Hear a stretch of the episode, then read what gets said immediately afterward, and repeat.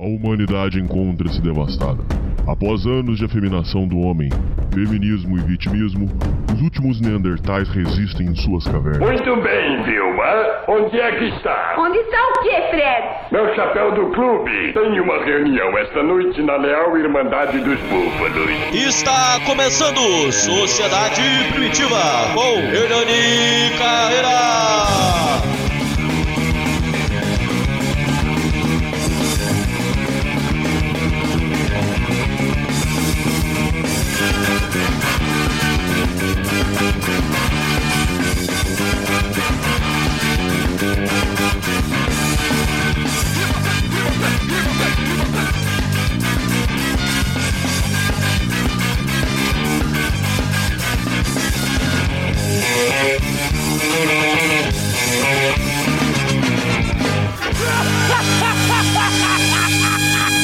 Salve, confraria! Hoje estamos para mais um programa para vocês. Hoje um programa que eu tava querendo muito tempo fazer e eu tava esperando a pessoa certa aparecer. Há um tempo eu falei sobre o amor exigente. Amor exigente é uma ideologia que serve para a vida como um todo, mas também e principalmente serve para lidar com pessoas adictas. Adicção de qualquer tipo é necessário um tipo diferente de amor. Quando eu falo amor, não estou falando amor no sentido platônico, não estou dizendo amor sexual, estou dizendo amor que você sente pelo ser humano. Um, um, uma forma de você lidar com a pessoa que você gosta e que está em algum tipo de adicção. Inclusive, é importante lembrar que a adicção serve inclusive para jogo, jogo de cassino, jogo de baralho e também o jogo de computador, de videogame. Obviamente são casos mais, geralmente são casos mais brandos, né? E eu tava procurando a pessoa precisa para trazer no programa e eu tive a honra de conhecer um canal maravilhoso. Esse canal vai estar na descrição. Hoje quem vem me ajudar a entender melhor como funciona o amor exigente é o nosso querido Chico Saldão. Boa tarde, Chico. Boa tarde, Ana. Boa tarde. É um prazer estar aqui com você. Prazer é todo meu. Eu já sou seu fã. O seu canal vai estar na descrição. É, eu assisti seus, seus vídeos muito. Aprendi muita coisa. Achei muito bonita a abordagem que você tem. Você tem uma abordagem diferenciada. É, não é uma abordagem. Você tem uma abordagem que não é de tratar o viciado como coitadinho, mas também você. A gente vai conversar sobre muita coisa, Chico. Tem muita coisa para te falar. Você também é contra a abordagem bruta de jogar na rua, de mandar é, manda matar. Isso aí também você não concorda. Ô Chico, como é que foi a ideia de você criar o canal no YouTube? Como é que surgiu isso? Olha, eu, eu, eu assisti muitos cursos em Mojimirim do Amor Exigente, né? E aí um dia eu resolvi resolvi fazer um vídeo simples, né? Cinco minutos de vídeo e colocar no YouTube né? e ver, ver como é que funcionava, né? Baseado nas minhas experiências é, adquiridas no Amor Exigente, nesses cursos, nas minhas buscas, nas minhas procuras, né? E pelo fato de eu me descobrir também um doente que foi as drogas, né? E agora, em maio, agora em maio, dia 25, eu completarei 60 anos limpo de maconha e anfetamina. Então, a minha trajetória foi essa. Daí, daí para frente, os vídeos foram surgindo, a experiência foram aumentando, foram crescendo, a busca por, por conhecer essa minha doença também foi muito grande, é muito grande, continuo buscando esse conhecimento. E aí surgiu a ideia do vídeo, o vídeo deslanchou e agora a gente está aí, né, com cento e poucos vídeos prontos. E eu estou com um na, na agulha agora para fazer, mas eu estou repensando, né? Estou repensando se, se, é, se devo fazer ou não, né? Entende? Chico, você é, não gosta de falar sobre esse assunto. Se você não quiser, podemos, não, não precisamos falar mas é que eu acredito que é muito relevante. O, você entrou nesse mundo da, da adicção, do vício, Você falou que foi por coisas mal resolvidas, inclusive entre você e o seu pai. Como é que você, hoje, com a sua experiência de vida e com tudo que você tem para ensinar para mim, para os ouvintes, como é que você enxerga que foi sua entrada na, na no vício e, e, a ligação com a família? Olha, é, eu, eu, eu, vou falar disso na sexta-feira na região internacional do amor exigente, falar sobre o princípio da culpa. Né? Eu fui buscar a minha culpa, eu fui tratar da minha culpa porque minha filha estava nas drogas. Eu entrei no amor exigente porque minha filha estava nas drogas. Né? E eu fui buscar um conhecimento para poder ajudar ela a sair das drogas. E lá eu acabei descobrindo a minha doença também. E aí eu fui buscar também lá no meu passado, lá nas minhas raízes familiares, a resposta que eu buscava do porquê eu estava na estive nas drogas lá na minha juventude, porque eu tentei suicídio duas vezes. Eu fui buscar isso aí, né? Eu fiz um trabalho de psicologia por conta própria né? sem, sem procurar eh, uma faculdade, nada disso. Fui buscar eu mesmo, por minha, por minha, por minha vontade, de buscar as respostas, as respostas que eu preciso. E realmente foi, foi o meu pai, a minha mãe, né? não tanto meu pai, mas minha mãe. Minha mãe me bateu muito dos 6 anos aos 12 anos, porque eu tinha fimose costurada, fimose completa, e eu não sabia se eu era homem ou era mulher naquela idade de criança, né? Porque eu tinha um membro que doía, né? um membro que doía, que não, né? E eu não sabia se eu era ali no, na minha criancice ali, né? Na minha vida ali, aquela aquela coisa de criança, a minha mãe achava que eu ia ser gay, né? Na, na época era viado, né? E aí a minha mãe entrou em desespero, até que um, um cidadão, né, de, de num cavalo, montado num cavalo. Na rua que eu morava, passava boi, passava cavalo, passava boiado. Esse cidadão falou para ela: Olha, Luzia, mete o cacete nesse moleque, que ele vai aprender a ser homem. Aí minha mãe passou a me espancar, dos seis anos aos 12 anos. Aos 12 anos ela parou. Eu tive uma atitude radical com ela, não lembro qual, apagou da minha memória. E aí ela parou de me espancar. Né? Isso aí é, criou um trauma em mim, né? Criou o quê? Insegurança e medo. Então eu fui buscar nas drogas, né, mais para frente, a segurança que eu não tinha e o medo que eu sempre tive.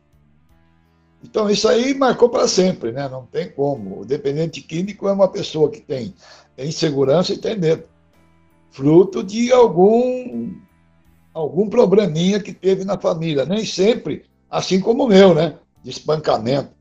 Às vezes é autoritarismo, né?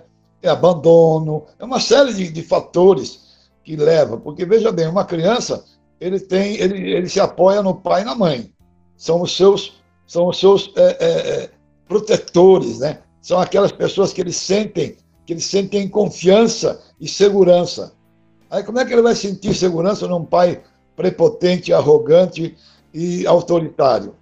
Não vai. Como é que eu vou sentir segurança na minha mãe que me espancava dos 6 aos 12 anos? Não vou. Não vou, não vou ter segurança. Vou dormir com medo todos os dias. Isso aí se arrasta para o resto da minha vida, não tenha dúvida. Né? Eu tenho a insegurança, eu tenho medo até hoje. E isso faz essa é a minha doença. Minha doença mental que me levou a, droga, as drogas né, na minha juventude. E, e fora as outras besteiras, né? as outras compulsões, né, compulsões pelo esporte, compulsões de andar de bicicleta, arriscar minha vida. Isso eu faço até hoje. Né? Eu preciso de desafios, eu preciso de correr riscos. Isso faz parte da minha doença. Né? Agora, tem cura? Não, não tem cura. Não tem. Tem controle certo? Eu, ah, eu com 70 anos, eu estou com 77. Com 70 anos de idade, eu andava na rua da minha cidade de Caraguatatuba com uma bicicleta sem freio.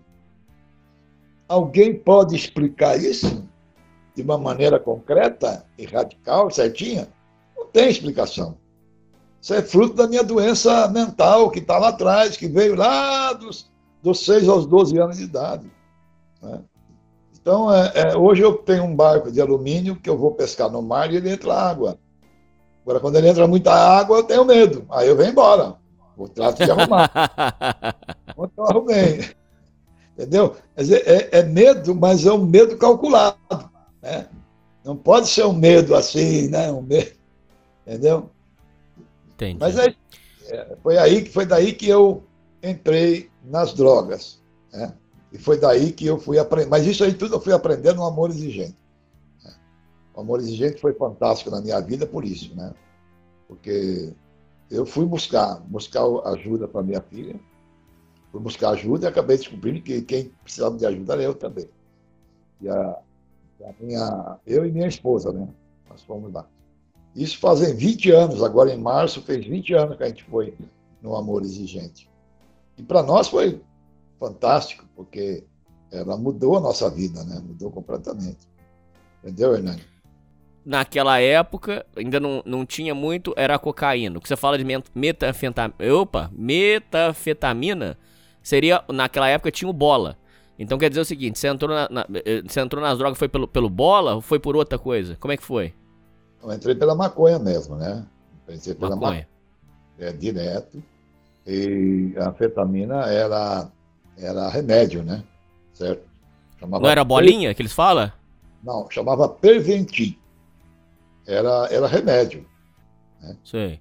Só que aplicado ele dava aquela zonzeira. Né? Não usei muito anfetamina porque eu sempre detestei é, injeções. Né? Porque com nove anos eu tomei meia dúzia de benzetacil, uma por semana. Não era benzetacil naquela época, era penicilina. Tinha recentemente é, descoberta. Então eu detestava a injeção, detesto até hoje. Né?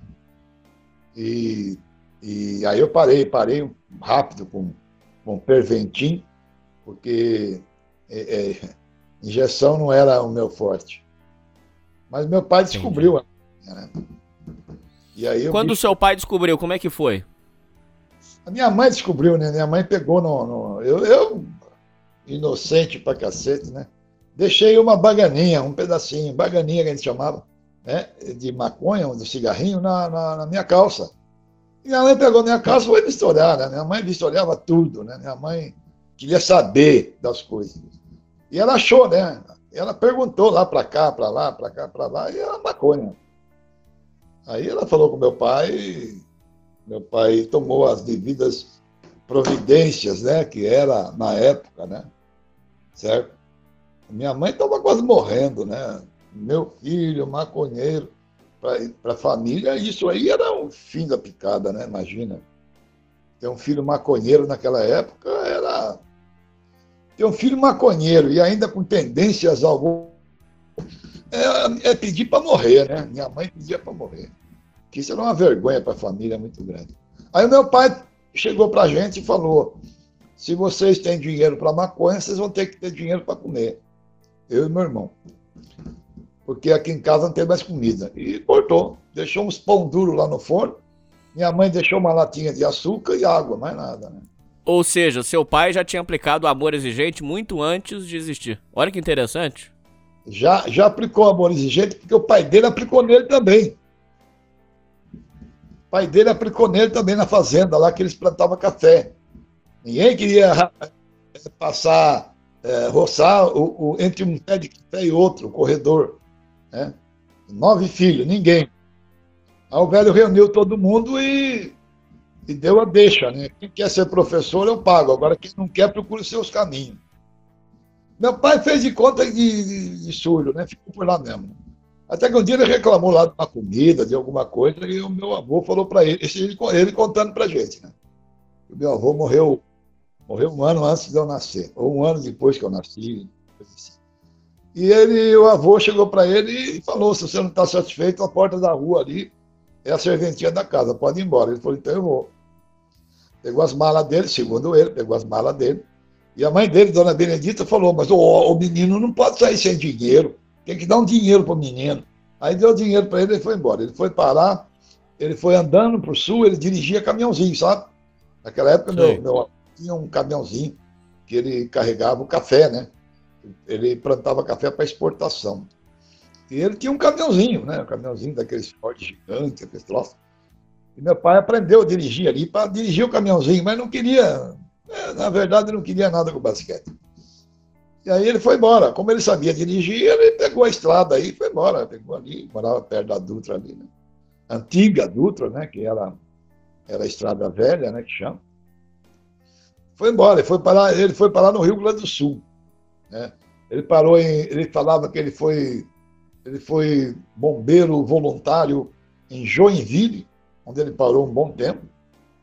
E ele depois foi seguindo viagem, foi parar numa cidade chamada 33, no Uruguai. Ele falando. Né? E ele voltou, ele voltou, ele, quando ele voltou, ele estava com 36 anos.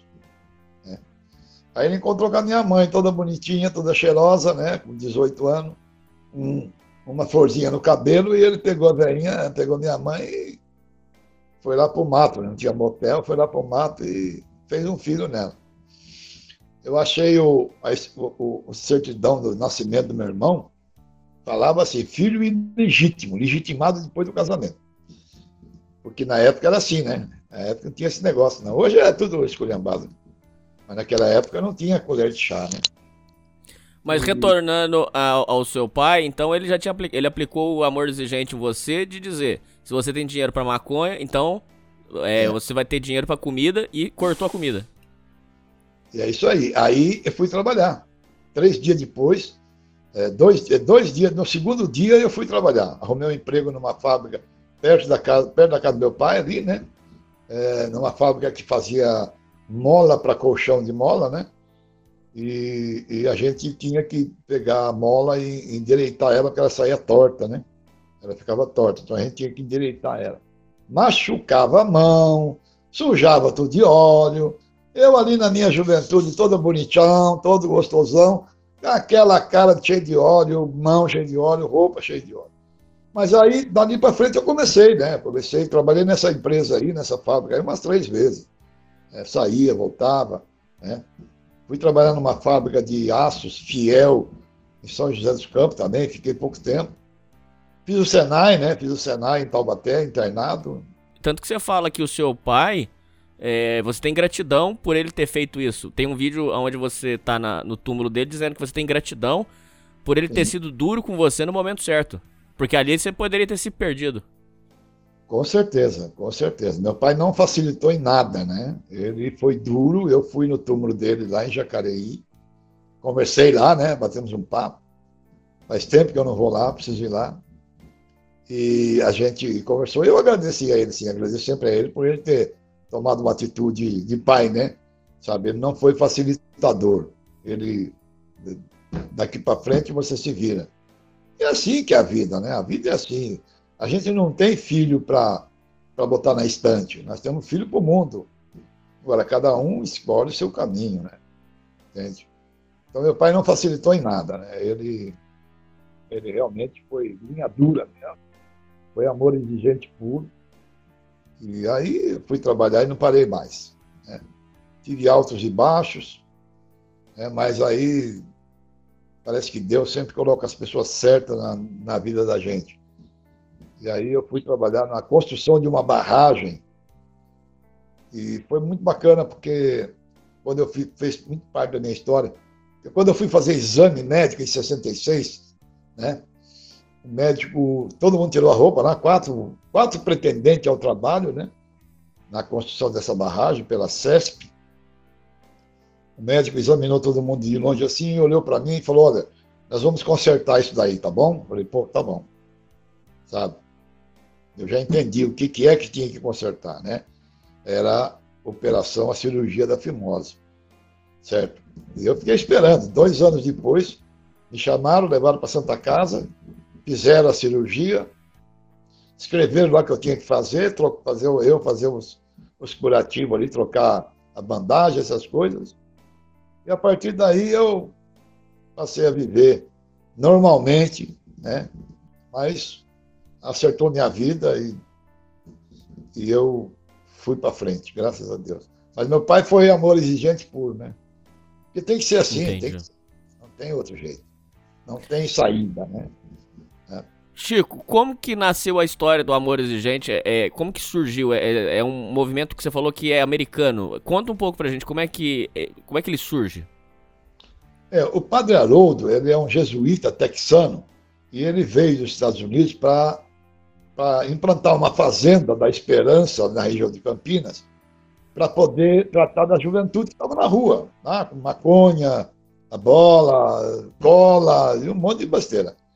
E ele veio, é isso aí, ele veio acho que 50, 60 anos atrás.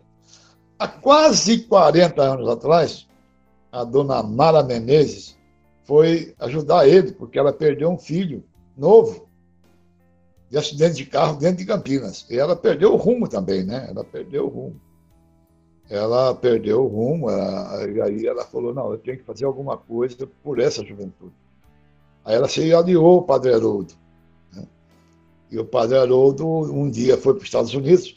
Quando ele voltou, ele trouxe um livro. Né? Eu não sei falar em, em inglês, apesar de. É, não sei falar, mas é Togluve, algo assim. É, é aí foi é, a fórmula do amor exigente em, é, nos Estados Unidos. Aí eu, o padre Haroldo trans, trans, mudou para a língua portuguesa, né? traduziu uhum. todo a dona Mara leu, gostou e falou para ele: vamos implantar o amor exigente, vamos implantar o Togluve aqui. Aí implantou como amor exigente e isso tem quase 40 anos. Né? É, a decisão paterna é muito difícil, porque é, a doença da adicção é uma doença muito complexa, é muito complexa, porque ela é uma doença de sentimento e emocional. Então, como é que você vai entender um, um, um cara que você briga com ele, ele vai para as drogas? Que você briga, ele recai. Porque é uma doença emocional, o cara não sabe trabalhar as emoções dele. É difícil a gente que tem essa doença que nos leva à adicção de drogas trabalhar nossas emoções. É muito difícil. Eu tenho 77 anos, eu tenho dificuldades. Esse ano, agora aqui, eu andei meio doente, aí, meio capenga aí. E eu comecei a ter dificuldade de trabalhar isso. Né? A minha doença emocional, ela, ela despertou com essas doenças físicas que eu estava tendo. Dependente químico tem muita dificuldade de trabalhar as suas emoções. Tem um amigo que é coordenador do NA, nós temos o nosso grupo de para jovens chamado Sobriedade. Eu tenho um amigo aí do NA, aí no Tatuapé, ele, amigo não, conheci ele pela internet. E ele disse o seguinte para uma mãe, né? O dependente químico tem que ter um motivo para deixar as drogas. E a mãe perguntou: e se não tiver motivo? Aí a senhora tem que criar esse motivo. Então é fantástico essa colocação. A família tende a, a querer consertar o problema com doses homeopáticas e remédios caseiros. E não funciona. Eu bolei um plano para ele sair das drogas. Não funciona isso. Bobagem, bobagem.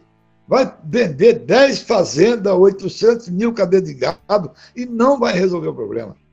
O problema está muito mais fácil de resolver do que vender uma boiada para botar, o filho em, em tratamento em clínica. Né? Porque a doença é de sentimento. Você tem que mexer no sentimento do cara cara é doente, ele tem uma doença emocional, uma doença de sentimento. Então, como é que a família vai trabalhar com esse cara? Não adianta ficar procurando é, empurrar, empurrar para a clínica, empurrar a comunidade, empurrar para outra pessoa. Não, é você. E às vezes a solução está muito fácil. Fiz um vídeo aí, não sei se você viu, chamado Os Quatro Parágrafos. Pô, o cara tinha internado duas vezes involuntariamente. pegaram o cara na marra, botaram num carro e levaram o cara lá. E a esposa começou a procurar ajuda aí pra, com a gente, e eu, um dia, conhecendo já, é, conhecendo já o sentimento que o, que o marido dela tinha, eu escrevi quatro palavras para ela e ela mandou para ele, via, via, via internet, né? Mandou para ele aí, via WhatsApp, né? E, e ele parou de usar droga, sabe? Claro, ela, ela também estava se tratando com outros coordenadores, com outros amigos, com outros grupos, mas é, esses quatro parágrafos foi fundamental. porque ele sentiu que ele ia perder ela. Né? Foi essa a minha intenção. Mostrar para ele que ele ia perder. Ele ia perder o que ele tinha de melhor, que era a esposa. Que a família já não queria mais. Entende? E esse, esse foi o maior medo dele. O maior medo dele era perder esse ponto de apoio. E aí, é, ela, ela mandou para ele e ele percebeu. E agora já faz, acho que dois anos que ele não usa. Teve uma recaída aí há, há um ano atrás, algo assim. Mas essa recaída é uma recaída de recomposição. Ela não é recaída de compulsão. A recaída de compulsão é quando o cara usa hoje, amanhã, depois, depois, depois. Vai embora usando. Isso, é, isso aí é uma recaída de compulsão. Agora, a recaída de recomposição, que muitos psicólogos aí chamam de lapso, né? Lapso, para mim, é esquecimento e tal. Não, ele, ele recompôs porque tinha um motivo para isso. Ele precisou recompor o que tinha no corpo dele. Não... Você para de usar cocaína, ah, acabou? Não, não acabou. Vai ficar aí muito tempo, dois anos até. Vai ficar. Vai ficar, ela vai ficar saindo do seu corpo, vai para o fígado, o fígado metaboliza, manda para o cérebro, o cérebro entende que está usando. Entende? Então é isso, né? É, é preciso que, que a família conheça a doença do dependente químico e comece a trabalhar com ela. Berrar, gritar, xingar, prender, amarrar, dar porrada, isso não resolve, só piora. Só piora. Né? Entende? Então, é, é, é eu tenho uma amiga na, na, na África, e eu falei para ela, né? A gente conversa há muito tempo, há um ano quase conversando. Eu falei para ela o procedimento que ela tinha que fazer. Né? Ele bebia para chamar a atenção dela. Eu percebi isso nas conversas que eu tive com ela. Né? Aí eu falei para ela: quando ele chegar, não fale nada. Diga ran ran. Ele vai falar para você um monte de história, cheio de bebida na cabeça, vai contar umas histórias, você só diga assim, ran, ran, não fale nada. Não mostre para ele o que você está pensando. Deixa ele com uma interrogação na cabeça. Aí ela está fazendo isso. Então, de vez em quando ela dá uma recaída, seu Chico, eu dei uma recaída e tal. Mas ele está limpo, ele não está bebendo, ele parou. Deu, bebeu um trago aí, mas só um traguinho, né? Tem medo. Então é isso. É, é, é, a doença é de sentimento, é emocional. Então a gente tem que trabalhar com as emoções e com o sentimento. Entende? Mas, ô, Chico, não tem uma história com amor exigente surgiu por causa de um, um, um casal que é, as filhas dela foram. As filhas deles foram presas? Porque eu ouvi uma história dessa. É, que o amor exigente surgiu porque aí eu, disse que esse casal, as filhas foram presas por causa de droga, e aí eles falaram que era pra deixar preso. Não tem, essa, não tem essa outra história? Agora eu fiquei até confuso. Não, pode ser que tenha essas histórias aí, porque nas quase 40 anos, deve ter muitas histórias, né? Mas o amor exigente surgiu. É, eu já assisti palestra da Dona Mara muitas vezes, já fui em curso em Campinas desde. Eu estou nisso aqui desde 2002, né? Entendeu? Em 2003, 2004, eu já fui num curso em Campinas. Depois, 2005, e vim embora, vim fazendo curso. A dona Mara conta muito da história do filho dela, o Francisco, né? que ele morreu de acidente dentro de Campinas. E ela sofreu muito, sofre até hoje, né? Ela sofre até hoje. E ela falou: não, eu tenho que ajudar o Padre Haroldo a mudar essa juventude que está aí, a dar um caminho para essa juventude. Foi daí que ela se juntou, o Padre Haroldo, né, para ajudar essa juventude que está aí. O Padre Haroldo já tinha a Fazenda da Esperança. Aí, a dona Ma... aí quando ele veio dos Estados Unidos, ele trouxe um livro chamado Togluf, né, o primeiro livro é, do Amor Exigente, e ela leu, traduziu tudo, ela leu, gostou, combinou com ele, vamos montar, aí montaram. Aí montaram tranquilamente. Os dois montaram começo era ele e ela, ele e ela, aí ele foi trazendo as famílias dos filhos que estavam internados, aí foi aumentando, foi ampliando e, e tem grupos no Amor Exigente com 30 anos, né?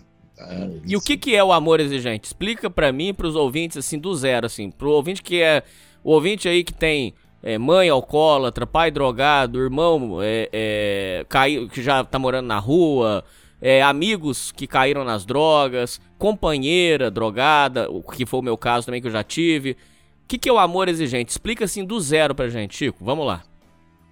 O amor exigente, ele tem, ele, ele tem 12 princípios filosóficos básicos e 12 princípios éticos, baseado, sempre baseado, todo grupo de apoio é baseado nos 12 passos do NA. Né? Ele é progressivo. Esses 12 princípios, um por mês, um, eh, toda semana é, tem um, um, assunto.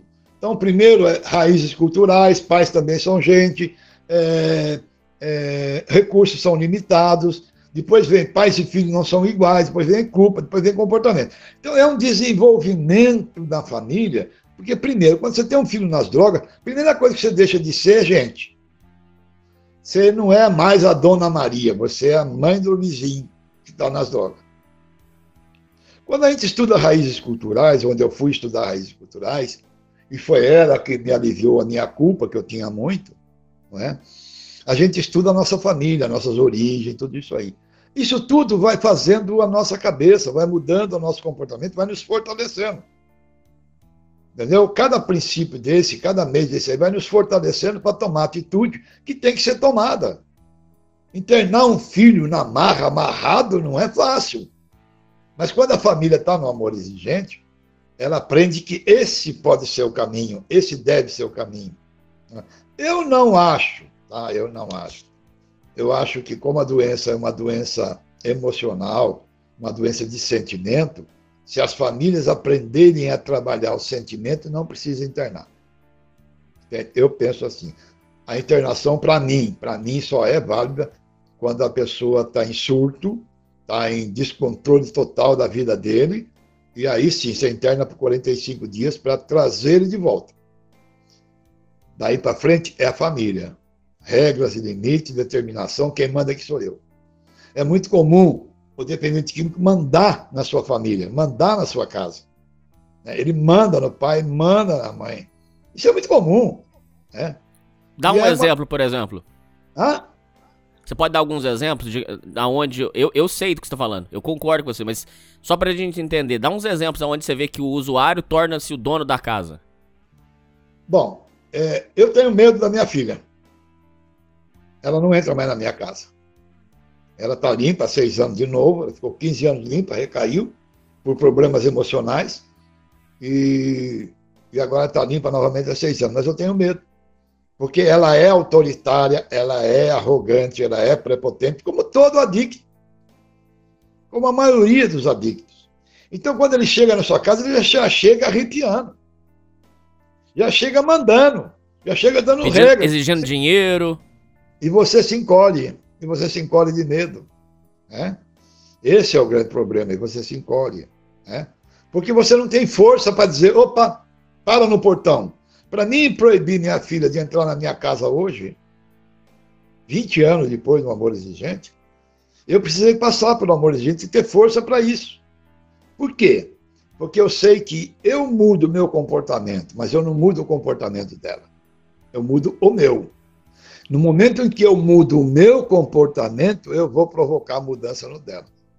Verdade. Nossa, verdade, verdade mesmo.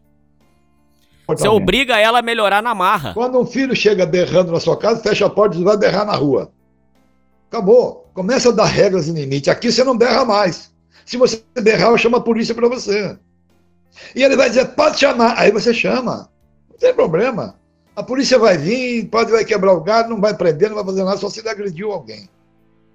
Mas é preciso fazer isso. É preciso fazer isso, é preciso tomar uma atitude, precisa tomar dianteira. Você, pai, mãe, tem que tomar dianteira. Vocês que mandam, vocês que ordenam, não é ele. Né? Essa doença é uma chamada doença do ainda, sabe?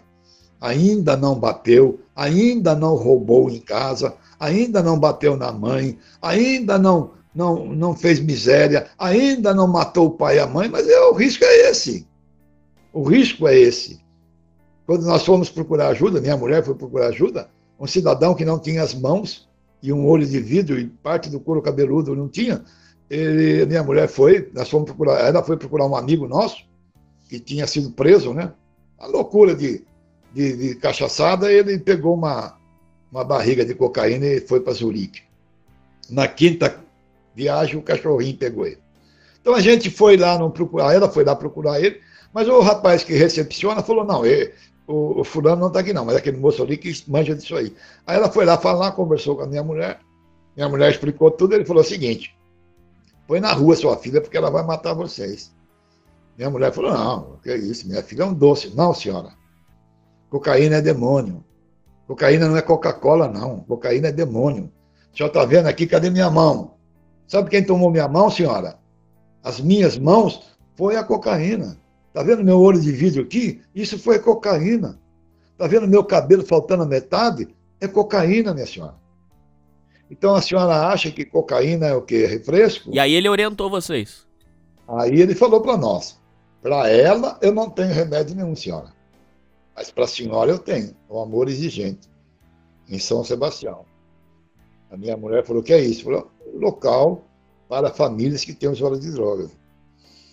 Aí minha mulher pegou o telefone, telefonaram na hora, ele telefonou na hora, falou lá com a, com a coordenadora, uma das coordenadoras, e ficamos sabendo o dia que era, a hora que era, o endereço que era, anotou tudinho, e na semana seguinte a gente já foi para lá. E aí ficamos lá indo três anos e meio.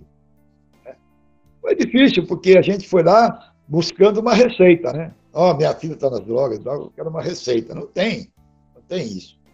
Porque não tem receita para emoção. Não tem receita para emoção. Não tem receita para sentimento. O que tem para sentimento e emoção é tomada de atitude, é comportamento, é mudança de comportamento, certo? É, é, é papo, é conversa, é palavras. E aí a gente foi, ficamos três anos e meio lá. E aí montamos um grupo aqui, né? Montaram um grupo aqui, a, a, a coordenadora que ele indicou, né? Que o, o, o coordenador de São Sebastião indicou, mas ela não ficou muito tempo e ficou na minha mão. E eu resolvi ficar e, como desafio para mim também, entendeu? Já que eu preciso de desafio, vamos embora que nossa aí. Aí eu e mais um casal, muito amigo, né? Que ele, ele morreu agora, uns anos atrás aí de acidente. E a gente ficou, foi ficando, foi ficando, foi ficando. E a gente já está aqui é, é, com 17 anos aqui em Caraguatatuba, esse grupo de apoio. Né?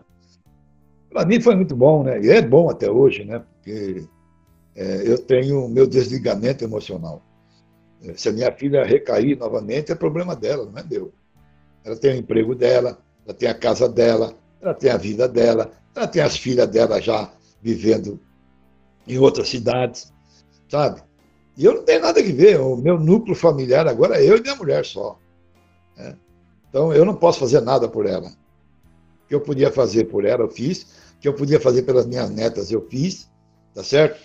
A minha neta mais nova está é, com 22 anos e ela, ela sabe que a porta da casa está aberta para ela, mas ela está lutando sozinha na capital e é assim, é, ela, ela, é a vida dela, a vida é dela, ela faz o que quiser da vida dela. Eu não sou dono de ninguém. Eu sou dono nem de mim, né?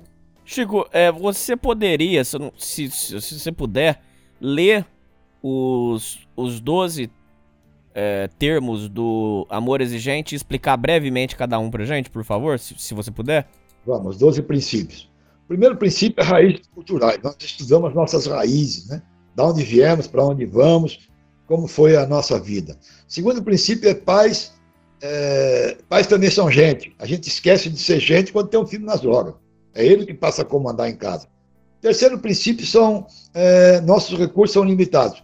A gente vai ficando é, cada vez com os nossos recursos mais limitados ainda, porque o dependente químico começa a tomar conta da casa. Quarto princípio é pais e filhos não são iguais. Né? É, eu errei agora aí 20 anos tentando ser amigo da minha filha, não deu certo. Né?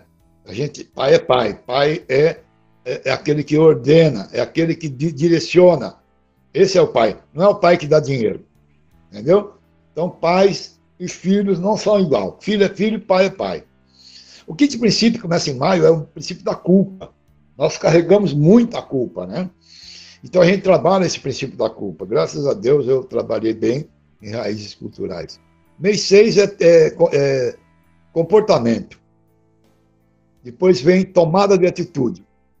O que, que nós estudamos no comportamento? O nosso comportamento, onde temos que mudar? Então, no grupo a gente aprende. Depois, tomada de atitude. Qual a tomada de atitude? Tinha um pai que chegou lá e falou: Meu filho se tranca no quarto e usa maconha lá dentro. Não aguento isso aí, eu não sei o que, que eu faço. Aí um outro falou: Faça o que eu fiz. O que, que você fez? Arranquei a porta. Você arrancando a porta. Olha só. Você tira a identidade dele, você tira a privacidade dele. E foi o que o pai fez e deu certo. Arrancou a porta. Né? Tomava de atitude. Evidentemente que depois que você toma uma atitude dessa, vem a crise. Ah, o moleque ficou louco, né? Chutou parede, chutou porta, fez o diabo, fez tudo, xingou, brigou, meto pau, vou chamar a polícia, vou fazer isso e aquilo, porque não sei o quê, vou chamar o delegado, vou chamar o FBI, enfim, a, a crise. Aí você tem que administrar essa crise. Entendeu? E assim vai indo, né? O, o, o amor exigente. Entendeu? Depois da crise vem. É, como, aí começa a ser mais maneiro. Né? Depois do mês da crise. Depois o mês 10 é cooperação.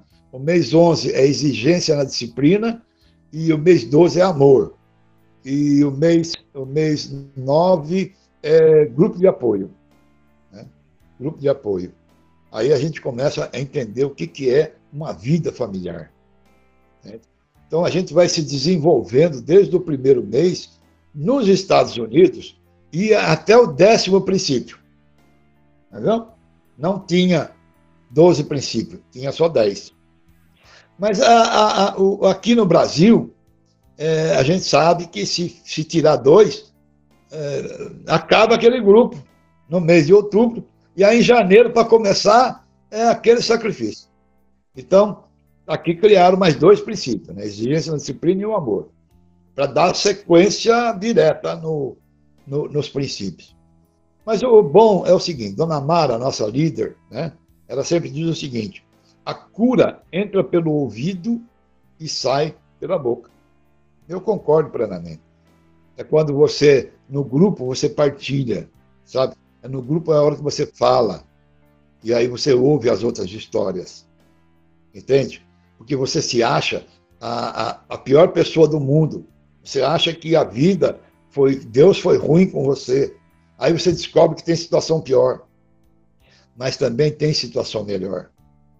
Aí tem situação de pessoas que resolveram o problema até com uma certa facilidade. Isso vai, isso é que vai curando a sua, a sua doença. Isso que é o bacana. Né? Você é, vai ouvindo e vai falando. Isso é importante. Onde você pode, onde você pode partilhar as suas dores. Porque aí na rua você não pode falar, vai falar com o vizinho, o vizinho não entende nada, vai dizer que o seu filho é um safado. Não é? Vai dizer que seu filho é um sem vergonha. Então você tem que realmente é, procurar um grupo de apoio, porque é o lugar que você vai poder falar. Não importa. Não importa é, o que você fez, o que você gastou, não importa o seu nome. Para nós, a única coisa importante é o nome e o desafio que a pessoa tem.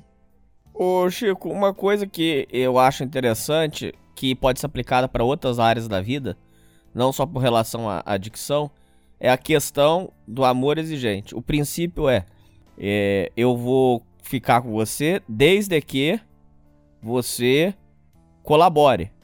Ou seja, é uma antítese àquele amor é, é, da pessoa que fica se sacrificando, sacrificando. Isso serve para várias áreas da vida.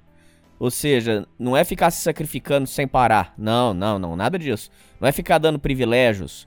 Você vai ter benefícios se, se você, conforme você colaborar, e aí você vai ter direito. Senão, você perde os privilégios.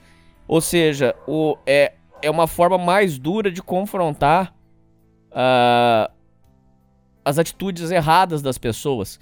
Então isso não serve só para adicção. Um, um, relacionamento amoroso, por exemplo, gira muito em torno do amor exigente. Uma, por exemplo, se a outra pessoa não está colaborando com você, então não tem sentido você ficar é, presenteando, você sendo um palhaço. Concordo, com certeza, né? Não é só, não é só um amor exigente, não é só para filhos das drogas, né? O amor exigente diz o seguinte: é, eu te amo, mas eu não concordo com o que você está fazendo de errado. Uma das, uma das, das linhas né, de palavra. Agora, É, veja bem, o relacionamento com dependente químico é muito difícil. Por quê? Porque quando ele está na fissura, que ele está no uso, ele tá, a cabeça dele não pensa. Sabe? Bobagem falar com ele, ele está no outro mundo, a cabeça dele está viajando. Sabe? Então é bobagem. Tem que esperar ele dormir, acordar, daí conversar com ele. Mas conversar numa boa e com autoridade. Às vezes é preciso nem conversar. Às vezes é preciso ran-ran realmente, sabe? Tem psicólogo que é contra essa indiferença. Mas eu não sou. Eu não acho que tem que ser. Eu acho que tem que mexer com a cabeça dele. E a indiferença faz mexer com a cabeça do cara. Em muitos casos é necessário isso. Agora, no caso de um alcoólatra, que nem meu avô, que chegava quebrando tudo, aí é diferente. Né? Então, é preciso atitude. Agora tem que estar fortalecido por atitude. Aqui em nosso grupo, nós tivemos um grupo experimental né, no CREAS da prefeitura, porque eles estavam com os problemas meio pesados lá. E nós fomos lá montar um grupo experimental, eu e mais dois coordenadores e, e, e mais duas mulheres, né, duas coordenadoras. E aí chegou lá uma mulher, fazia três anos que ela tinha deixado as drogas, o filho tinha sido internado pelo CREAS, e por isso que ela foi fazer esse, esse, esse grupo, né? fizemos esse grupo. A filha estava nas drogas há 11 anos, eu conheci ela desde os 11 anos de idade. É, e o pai era alcoólatra, chegava em casa quebrando tudo. Né? Os problemas emocionais, os problemas mentais, tanto da mãe como da filha, eram terríveis. Agora, do moleque, é porque o pai era alcoólatra e não dava segurança nenhuma para ele. Então, ele foi, foi para o crack também. Foi buscar a segurança que ele precisava no crack. Né? A filha era neta e filha da mesma pessoa. Só para você ter uma ideia do, do trauma que isso tudo, né, dessa psicologia aí desgraçada aí. A filha de 21 anos, de 22 anos, era filha e neta do mesma pessoa, e não era esse daí que quebrava tudo, era um outro. E aí foi pro grupo. Na quinta semana ela veio e falou: seu Chico, acabou, chega de droga, não uso mais, acabou. Vou embora para São Paulo, vou viver minha vida lá com a minha tia lá, e chega de droga. Ela mandava de vez em quando uma fotografia dela com a criancinha dela lá, que ela tinha um filhinho lá. Mandava para mim, depois sumiu, não sei mais, né? certo? Por quatro semanas. Aí o filho fugiu da clínica e a mãe falou: tá bom, você vai viver onde você quiser. Aqui, casa você não entra mais, não, acabou. Arrumei a clínica, é o maior sacrifício, você não quer. Aí ele ficou perambulando pelo bairro, aí uma igreja lá adotou ele para ele ficar lavando a igreja, limpando lá e tal. Ficou três anos desse jeito, limpo. Aí voltou para casa da mãe, a mãe facilitou, ele recaiu novamente. O velho foi pior, né? O velho foi pior porque a, a, a, a filha chegou para a mãe e falou: Mãe, agora nós temos que dar um jeito no pai. Né? E como é que ela dá um jeito no pai? Né? O pai era escandaloso e não era fortão, né? Fraco. Aí a polícia estava sempre lá, né? Aí ela pegou e falou: Não, eu já sei como é que eu vou. Pegou um cabo de enxada que tinha num canto lá e o velho chegou, ela socou na cabeça dele. O velho caiu, sangue correu, chamaram a polícia, chamaram o SAMU. O que, que foi aí? Ah, não sei nada, ele veio brigado aí, brigou com os homens aí e tal ficou cinco dias na Santa Casa. Quando ele voltou, é, ela parou ele na porta e falou: pode parar. Cabo de enxada está esperando você no canto. Certo? Se você voltar a fazer isso que você está fazendo, o cabo de enxada vai entrar em funcionamento. E isso, isso não é, não é coisa que se faça, né? Mas você vê que o desespero da família é tão grande, né? Mas quantos anos nessa luta Quantos anos nesse inferno? Pior que eu fui na casa dela visitar ela depois de, depois de, de dez reuniões, né, que acabou, acabou o nosso grupo. Eu, eu vi o cabo de enxada lá, sabe? Realmente é, é uma decisão, sabe? É, vamos dizer, radical demais. Mas ela chegou no limite dela, chegou no fundo do poço dela, não aguentou mais. Porque eu já falei um dia desse num desses grupos nossos do Amor Exigente, que tanto o adicto tem o seu fundo do poço, como a família também tem. A família tem seu fundo do poço. E o adicto não chega no fundo do poço se a família não chegar primeiro. A família tem que chegar primeiro para poder forçar ele a chegar no fundo do poço dele. E, e nesse caso aí, a família chegou primeiro. Então, é, eu vejo que é possível, sim, tirar um filho das drogas, mas é preciso que a família mude o seu comportamento, que a família é, comece a mudar a sua postura. E é fácil, é fácil. Para muitos casos é fácil, porque uma psicóloga amiga minha fez um, fez um parâmetro para mim de gravidade da doença mental de cada um que o leva às drogas. As drogas são provenientes da doença mental de cada um. Dessa doença mental que é emocional e de sentimento. Agora, tem uns que têm uma gravidade muito alta, que nem essa menina aí, ela é, ela é filha e, e neta ao mesmo tempo de um homem. Isso quer dizer o quê? Ela foi estrupada. Ela foi estrupada pelo próprio homem, que, que era o pai dela. Então ela tem traumas que justifica ela ir para as drogas. Né? Mas é situação calamitosa. Né? E, e, o importante é a gente depois trabalhar. Mas é preciso que a família, às vezes, chegue no fundo do poço para poder ajudar o filho a chegar na dele. Entendeu? Ô, Chico, é, como é que foi, se você puder contar, seria importante. Como é que foi a entrada da sua filha no mundo das drogas e você inclusive disse que é, ela acabou tendo é, é, complicações é, em um braço dela, não foi isso? Como é que foi a história da sua filha nas drogas?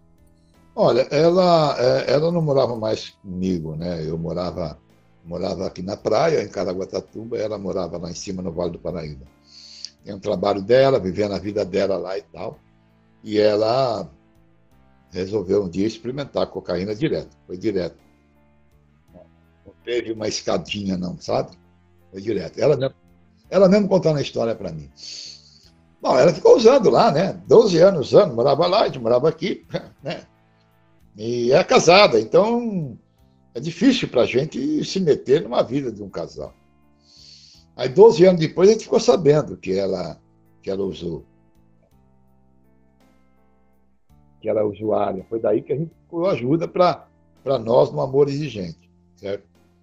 Aí depois, como eu falei, sentimento e emocionalidade, né? A doença que leva a, ao uso de drogas.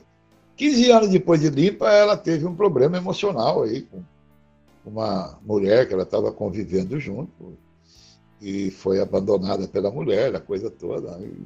Aí ela experimentou novamente e acabou tendo uma, uma crise de abstinência normal de seis, seis meses. A maioria tem essas crises de seis, seis meses.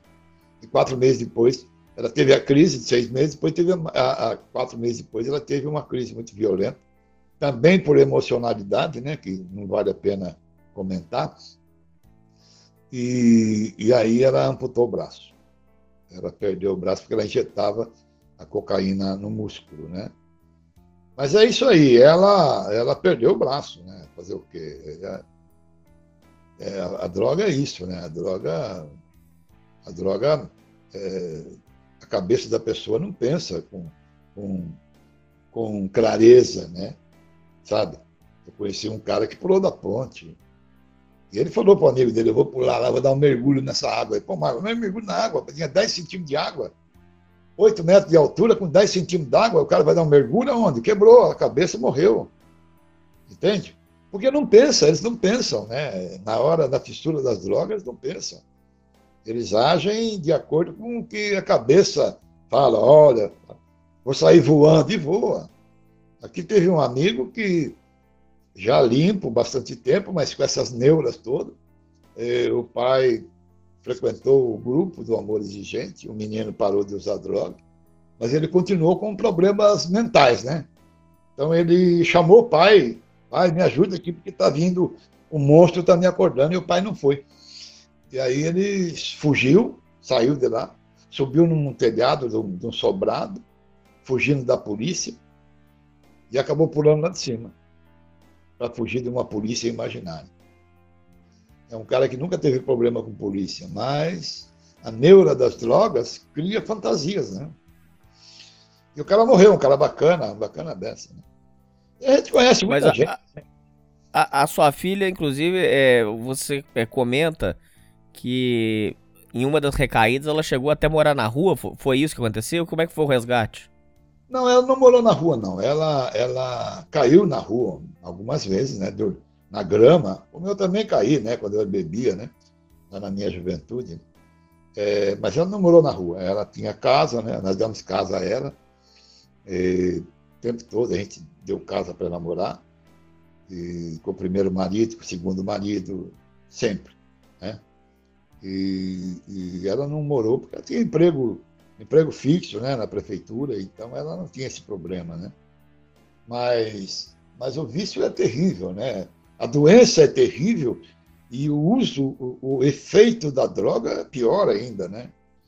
Então, ela, ela tem controle, né? ela sabe, hoje ela sabe muito bem, ela sempre soube, né? E depende dela, só dela, né? E é o que ela está fazendo hoje, né? Ela está Tá? Vocês têm contato? Vocês conversam sempre? Como é que é?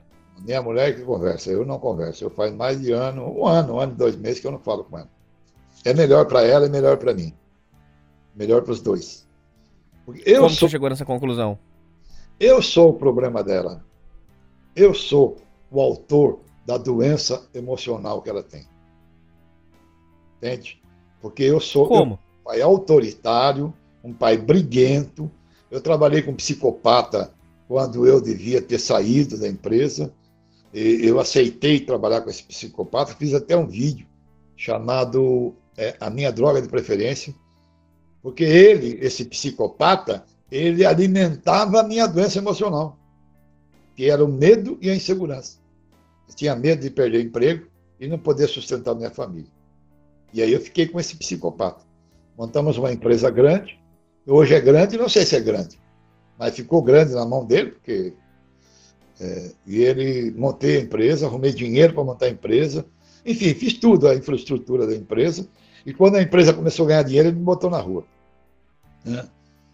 E, e, mas nesse inteirinho ele destruiu minha vida. Eu destruí minha família. Entende? Então, esse, mas isso é fruto da minha doença é, mental, a minha insegurança, o meu medo. Hoje não aconteceria isso, né? Hoje eu tô, eu tenho aposentadoria do INSS, que não é lá essas coisas, mas eu tenho aposentadoria, quer dizer, comida aqui em casa não vai faltar, né? E meu medo era esse, né? Não poder sustentar minha família. Essa fragilidade emocional que eu tinha. Então você se considera que você foi um pai muito autoritário e que ela, isso acabou motivando ela a cair na droga? Sim, é, ela, ela se sentiu fragilizada, né? Porque, como eu falei, o pai e a mãe são segurança, são porto seguro. Agora, que segurança que ela tinha um pai autoritário? Nenhuma. Né? Ela cresceu fragilizada, ela cresceu com medo, cresceu insegura. Né? É, o retrato do dependente químico é esse. Né? Agora, é, a maioria do dependente químico não assume, não assume é, essas coisas, sabe? Ele nem aceita, ele nem aceita que, ah, meu pai. Não, você fala muito da família. Mas é a família, a família que tem que mudar, a família que tem que reformar, as novas famílias têm que mudar. Né? As novas famílias. Ah, eu estou morando com um marido que é alcoólatra, bate em todo mundo. Vai embora, some. Vai morar na favela com seus filhos, vai cuidar dos seus filhos para eles serem gente. Larga esse cara aí. Sabe? Agora fica com um cara alcoólatra, violento, batendo em todo mundo. Seus filhos estão sendo destruídos, serão tudo alcoólatra também. Não é? Esse é o retrato. Não tem. Eu tenho cinco tias, né? Cinco tias não. É, quatro tias e minha mãe. E essas cinco mulheres casaram com um alcoólatra, porque o meu avô era um alcoólatra. Meu avô era um alcoólatra e quebrava tudo dentro de casa. Então a minha mãe, mais quatro irmãs, Todas elas casaram com alcoólatras. E se você olhar as famílias, as mulheres que são casadas com alcoólatra, a maioria teve o pai alcoólatra também. Né? A nossa a, a, base do dependente químico ela está na base da família, é lá embaixo, é lá na família, é lá na, na, na, na, na criação. Por isso o amor exigente tem o grupo de amor exigentinho, né? Que trabalha a ideia de de mudança comportamental de familiares. Então é, é, é, é muito complicado, porque nós, dependente químico, nós é, fomos, fomos fragilizados na nossa infância, na nossa pré-adolescência. Agora, eu, para mim, é, como é que eu trabalho essa culpa de ter sido um pai autoritário e um pai, às vezes, violento? Sem bater, violência verbal, nunca bati. Né? É, exatamente porque eu trouxe lá das minhas raízes familiares. Meu avô era cachaceiro, meu avô bebia tudo. Meu pai bebia muito pouco. Meu pai era tranquilo, não mexia com nada. A única coisa que ele fez foi, foi cortar comida. Mais nada, mais nada. Minha mãe me espancava e ele fingia que não via. Porque ele não queria arrumar encrenca com ela, porque minha mãe também era complicada, igual minha filha, igual meu avô, igual eu. Então ele não queria se meter, não queria arrumar encrenca, ele ficava quieto. Né? Então. Entendi. É, é, é, é, complicado, né? Então a minha filha, ela, ela, ela trabalha, é guerreira, lutadora, nunca, nunca dependeu de mim, né? Economicamente nunca dependeu, é, trabalha, dá duro, né? Tem a vida dela, sempre teve a vida dela, não precisa de, de comida minha, não precisa de nada. A casa, sim. A casa dei para namorar duas vezes, três vezes. Demos uma casinha aqui que minha sogra deixou, a gente deu para ela definitivo, entendeu?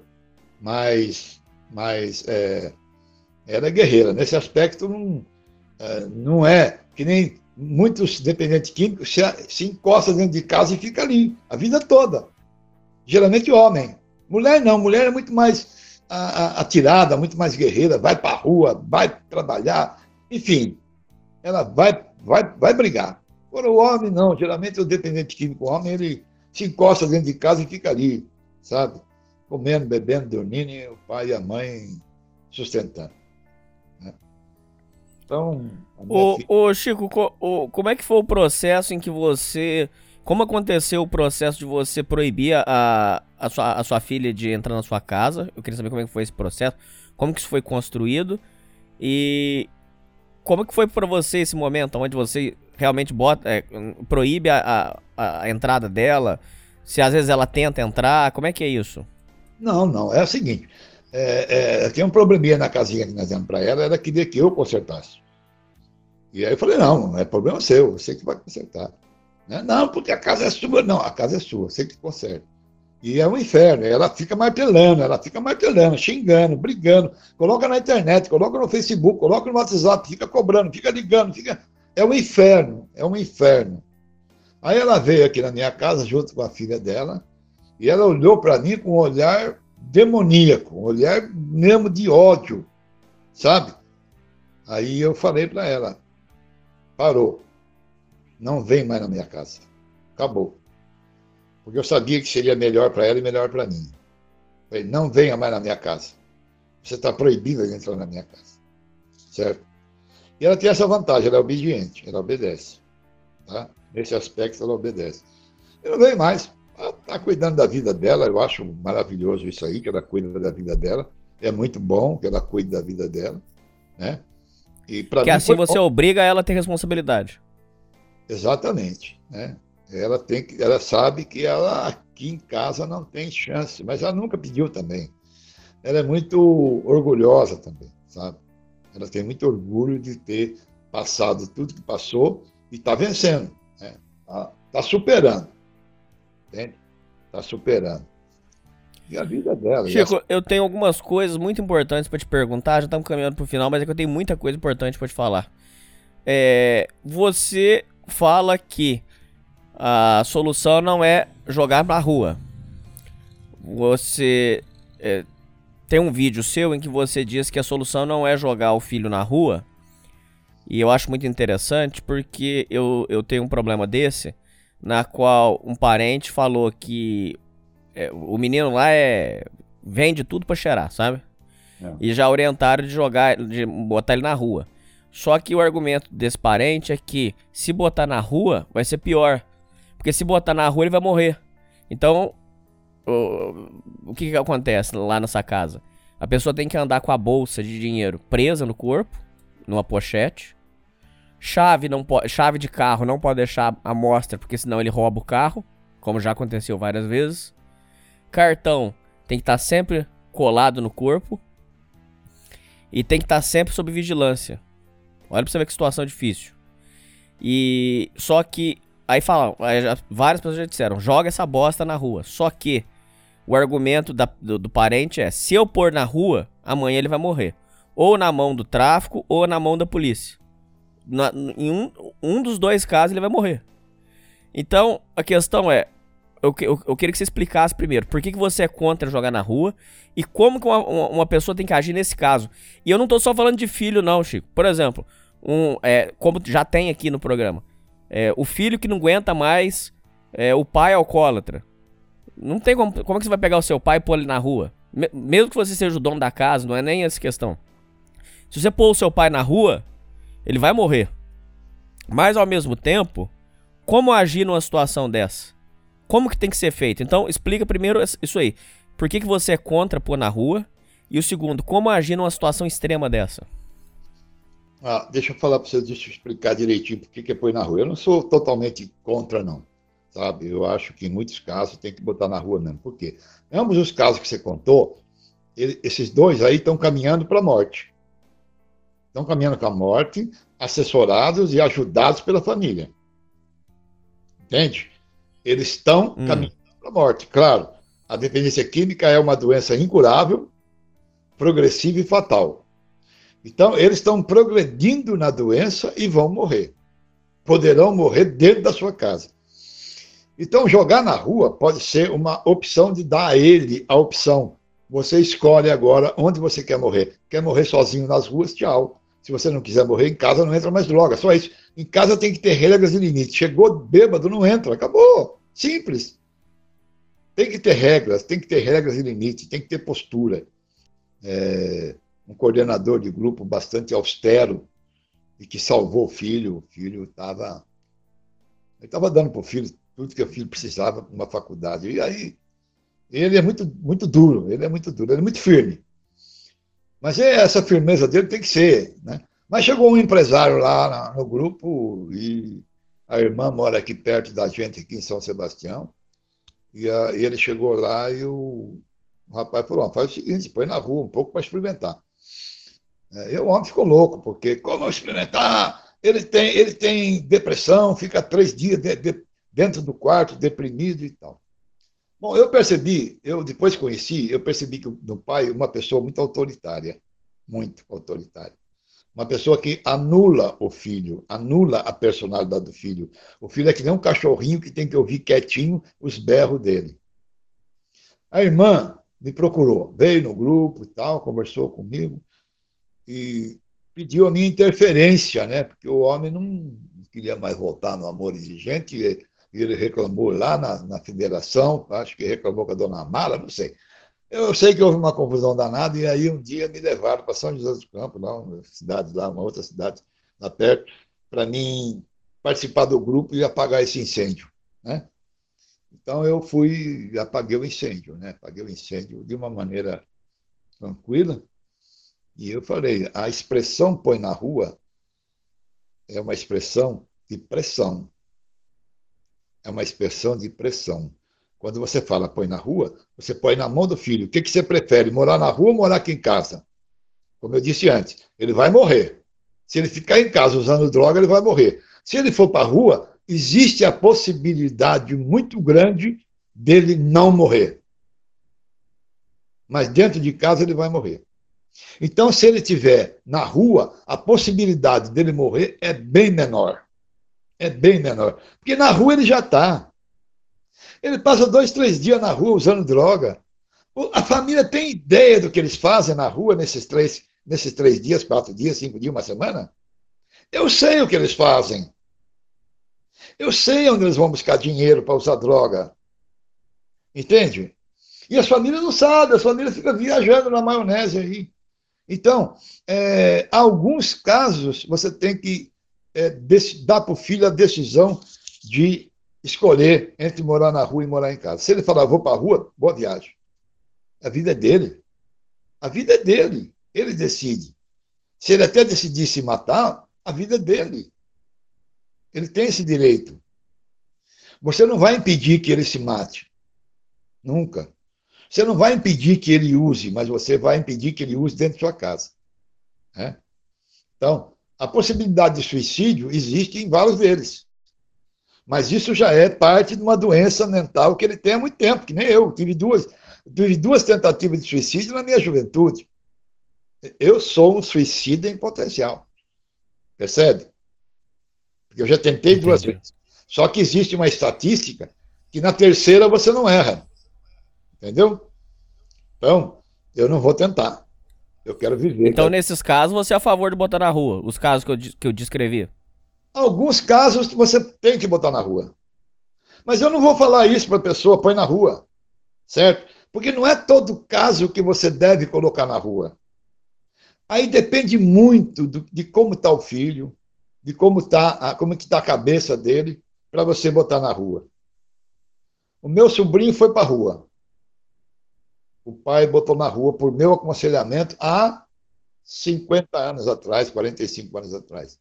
Então o moleque foi para a rua, passou um mês, dois meses, voltou e tal, e hoje é um cara casado, tal, trabalha, vive, é, deixou as drogas, acho que até já aposentou. Não gosta de mim, evidente, né? É foda. Certo? Mas, mas, mas foi a solução.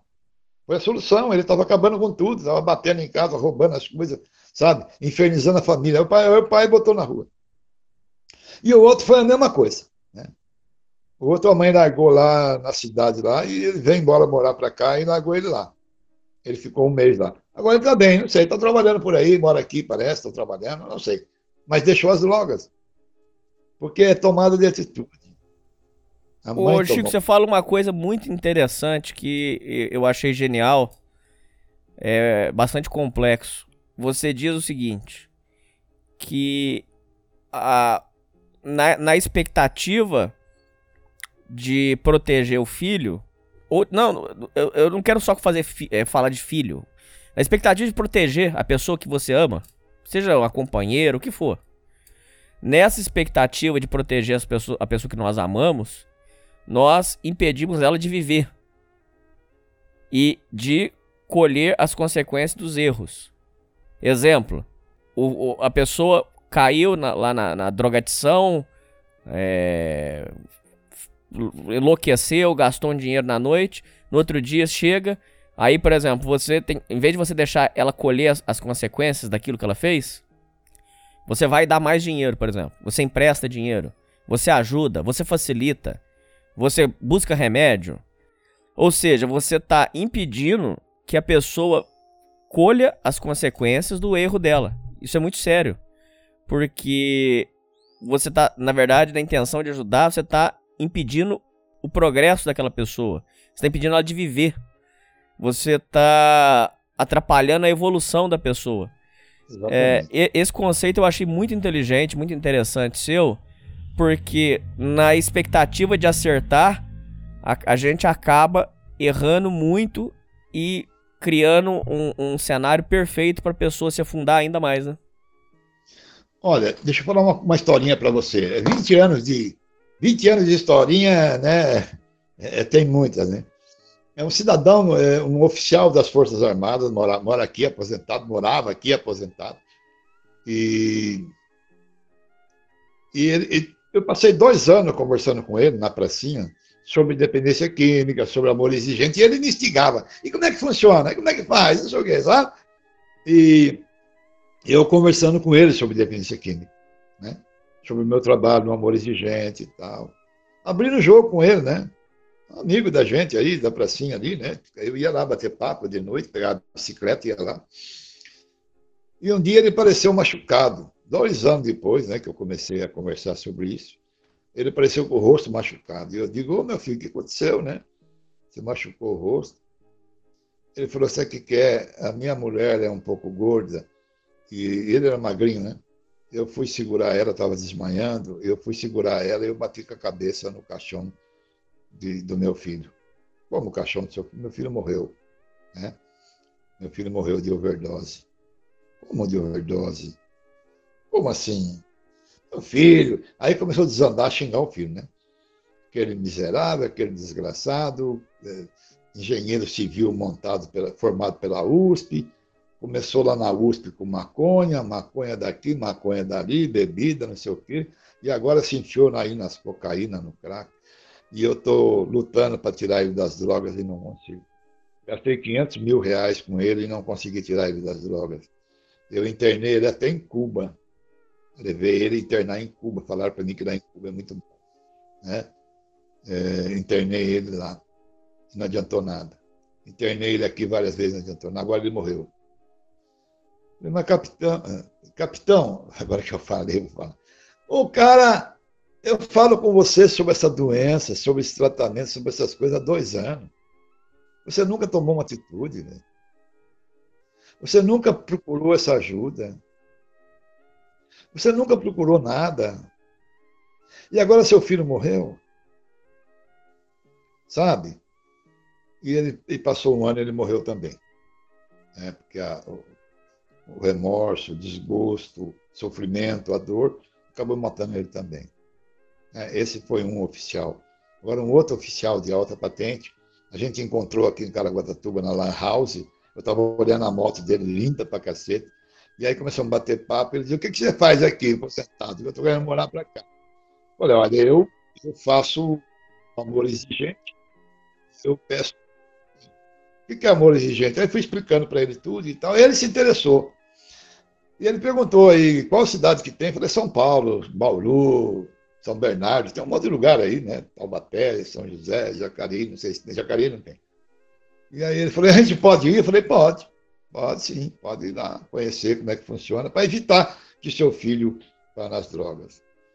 E ele, o filho dele estava estava num apartamento em São Paulo, estudando, nas drogas, se acabando nas drogas, doente, e ele não sabia o que fazia. Aí ele foi para o amor exigente, né? E aí lá ele aprendeu o que tinha que fazer, e fez. Salvou o filho, o filho não usa mais droga.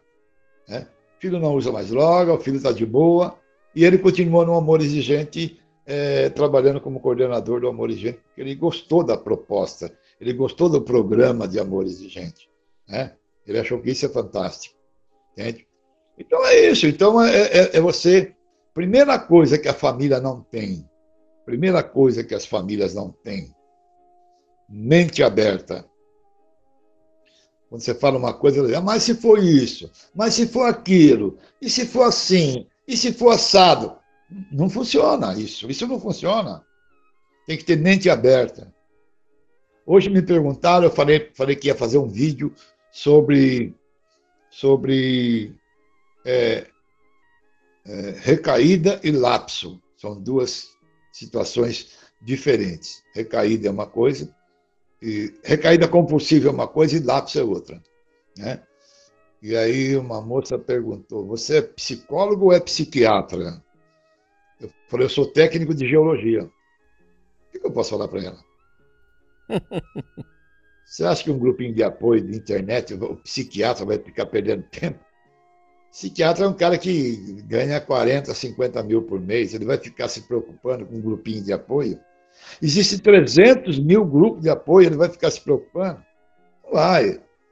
Psicólogo, ainda tem alguns amigos nossos aí que vai faz live pro Amor Exigente, que nem agora tivemos uma aí, domingo, na Domingueira, né?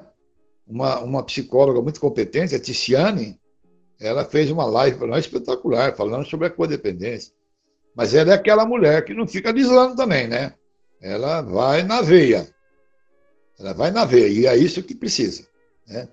certo? Então foi uma live espetacular. Mas a maioria dos psicólogos, eles não. Eu tenho vários amigos psicólogos, né? Mas eles ouvem. Eles não falam, eles ouvem, né? Já tive outro, mas brigaram comigo, né? Sabe como é que é? Esse povo aí também é meio complicado, né? Já brigaram comigo. Eu também sou complicado pra cacete, né? Então, aí bateu a fome com a vontade de comer. Né? Ô, ô, Chico, eu queria que você explicasse uma outra coisa muito importante, por favor. É internação compulsória. Esse aí é, é eu já ouvi algumas pessoas, inclusive ouvintes, é, falando que a dificuldade. Primeiro, é, eu queria que você explicasse uma coisa. É, alguns ouvintes relataram que é, é, muito difícil conseguir a internação compulsória. internar uma. Às vezes a mãe é, é, é, tá com um problema sério. A gente já teve aqui casos de ouvinte que a mãe era esquizofrênica. É, o pai tá, tá sentando pau no dinheiro com loucura. Internação compulsória. Primeira pergunta. Por que, que é tão difícil conseguir? Primeira pergunta. Agora, depois disso, internação compulsória dizem que não funciona porque a pessoa fica mais revoltada. Tem um cara que, inclusive, é, foi segurança daquele cantor, Chorão. Ele diz que ele é, a mágoa que ele tem da mãe dele é que a mãe dele mandou internar ele. Ele fala que ele, ele, ele, não queria. Tanto que ele relata que depois da internação ele voltou a usar a droga do mesmo jeito. Porque a internação compulsória, o que dizem é que revolta muito a pessoa. Porque um dia você tá na sua casa, entra os enfermeiros, cata você, enfia dentro do, do, do, da ambulância e leva você, ou dentro do carro leva você. Então eles dizem que isso aí, pro usuário, na cabeça do usuário, é, é degradante. É... E aí começa com aquelas historinhas deles lá que estão oprimindo, que tá sofrendo e tal. A gente, eu e você sabemos que, que isso não é verdade. Mas na, dizem que na cabeça do usuário isso desperta mais revolta, mais raiva. Então eu queria saber, primeiro, é, por que, que é tão difícil conseguir internação compulsória? Primeira pergunta. E segundo, internação compulsória funciona ou, ou é balela? Não, veja bem. A internação compulsória é difícil porque é pela justiça. Você não vai gastar nada. Você vai na OAB, pega um advogado de graça, ele entra na justiça, você vai na, na, na, na, na prefeitura, na saúde, e pede um psiquiatra, o psiquiatra dá um laudo de que o rapaz está tá, é, é, compulsivamente nas drogas, e, e, é todo um processo, porque senão vira uma fila no fórum para internar. É cômodo. É, vira uma comodidade muito grande você chegar na, no fórum e dizer: Eu quero uma internação compulsória para esse meu filho aí que está viciado em cocaína. Né? Então, ele tem que provar uma série de fatores, que o cara realmente tá, perdeu o surto, perdeu tudo isso. Bom, internação nenhuma resolve. Nenhuma resolve. Esse vídeo meu aí, chamado Os Quatro Parágrafos, né? É, foi, um, foi quatro parágrafos que eu escrevi para a moça, a moça mandou para o marido, acabou o problema. Ele deixou as drogas. Tá, um ano atrás ele teve uma recaída, tá, mas é uma recaída de recomposição, não é? Então, não, internou duas vezes involuntariamente, que é, é a mesma coisa da compulsória. Internação paga pela família involuntária é a mesma coisa. Vem o pessoal da clínica num carro, vambora, amarra e põe na dentro do carro e vambora, não amarra. Tá certo? É, eu, eu sou contra qualquer internação que não seja aquela de 45 dias para desintoxicação. Tá? Eu acho que é, internação serve para ele ficar livre da biqueira, para ele sair dos ambientes sociais, para ele sair do, do, do, meio ambiente que ele vive e a família ficar em casa assistindo novela. Esse é o meu pensamento. A família tem que aprender a, a, a se mexer. A família tem que aprender a, a, agir com ele assertivamente e mexer com o sentimento e com, com, com essa emocionalidade que ele tem, essas fragilidades que ele tem. Né? Nós, eu vou dizer agora nós, nós que temos essa doença emocional, essa doença de sentimento, nós somos inseguros, somos medrosos. E, e quando usamos droga, nós nos tornamos pessoas infantilizadas e vitimizadas. Sempre alguém é o responsável. Né? Então, para mim, foi uma saída muito grande dizer que meu avô foi o responsável. Né? Meu avô veio para minha mãe, minha mãe veio para mim, eu fui para minha filha, e graças a Deus a Bíblia fala que na, na quinta geração ela muda. E está mudando, na minha família está mudando. As minhas netas é, não usam drogas. Não é? Então, é, a Bíblia está certa e a ciência está certa. As quatro gerações de comportamento inadequado, muda na quinta. Então, a, a, internação, tanto faz, é involuntária, compulsória. Eu acho que a internação que vai para uma comunidade terapêutica é porque ele aceita, sinal de que ele está com a cabeça boa, ele aceita ficar lá. Não quer dizer com isso que vai dar resultado. Por que não vai dar resultado? Porque ele vai chegar em casa e vai encontrar a mesma família. Eu tenho uma amiga em Portugal, ela, ela morava aqui, e ela frequentou nosso grupo presencial. E ela morava em frente à biqueira. Então o marido foi internado, ela conseguiu a internação, o marido ficou internado seis meses. Quando voltou para casa, o que, que ele achou? A família da mesma forma, sem mudanças comportamentais, e a biqueira abria a porta, dava de cara com a biqueira, a cinco metros, que é uma ruazinha estreitinha. Né? Lá vai o homem internação de novo. E a família veio para o amor exigente. E aí sim, ali aprendeu. E eu falei para ela: você tem que fazer uma mudança geográfica para ele mudar o seu comportamento. Porque ele morando em frente à biqueira é difícil para ele, é muito complicado para ele. Sabe? Ali, a vida dele estava ali. E ela mudou, mudou para Portugal. Levou o marido, levou os filhos, levou tudo para Portugal. Né? E aí entrou em contato comigo aí esse ano passado aí, né? Seu Chico, estou aqui. Você não falou para mim fazer uma mudança geográfica? Falei. Então eu vim para Portugal, digo, pelo amor de Deus, né? E tá bem? Tá. Agora meu problema é meu sobrinho aí no Brasil. Ah, então aí não é seu problema, é problema da mãe dele. A mãe dele tem que vir no grupo. A mãe dele tem que participar do grupo, aprender o que tem que fazer. Né? Aqui no grupo a gente vai ensinar caminho, sim. Nós vamos ensinar caminho, tem mente aberta. A maioria não tem a mente aberta, a maioria tem a mente fechada. Como esse esse oficial, é, da, o capitão aí, né, que morreu. Mente fechada. Mente fechada, completamente fechada. E olha que eu conversava com ele aí. Todo, todo é, é, uma vez, duas vezes por semana, a gente batia o maior papo sobre dependência química. E ele não assimilou nada, não não baixou o topete, acha que ele resolve, eu resolvo, eu, eu vou tirar meu filho das drogas. Não tira, não tira, não tira, afunda mais, afunda mais. Quando a família resolve tomar essa atitude, pode ter certeza, ela vai afundar mais o filho. Porque o filho não precisa de muita coisa para ser para sair das drogas. Não precisa. Eu até, até dizia aí há tempo aí com, num, num grupo que é fácil tirar um filho das drogas. E eu acho, ainda acho, que é, em 60%, vou diminuir um pouco mais, eu achava que era 80%, mas 60% é fácil. Os primeiros 60% é fácil. De aí para o final é difícil. Nós, essa, essa psicóloga classificou de 1 a 10 a, a, a gravidade da comorbidade emocional de cada um. De 1 a 6 é muito fácil tirar das drogas de, de 6, de 7 a 9, a 7 a 8, 7 e 8 é, não é tão difícil, mas é mais complicado. Agora, 9 e 10, aí não tem jeito. Eles moram na rua, preferem ficar na rua, se sentem mais seguros na rua, né? porque o que ele viu dentro de casa foi traumatizante e ele não quer voltar para casa. Né? Aí o que ele viu na, na rua, na casa dele, não foi simplesmente pais autoritários, foi muita outra coisa, muito mais forte. Então ele prefere morar na rua. Eu fui viver com eles uns dias lá, fui conhecer a realidade deles, né? E não é fácil também você entrar no mundo deles, mas eu, meu jeitinho, fui lá e entrei. Tive na Cracolândia também um dia e uma noite, né? Vivendo com eles, procurando uma filha imaginária. E eles me receberam muito bem, mas isso já faz mais de 10 anos. Caramba, como que foi isso? Ah, eu, eu, eu resolvi. Eu precisava Você entrou aprender. lá dentro, no núcleo?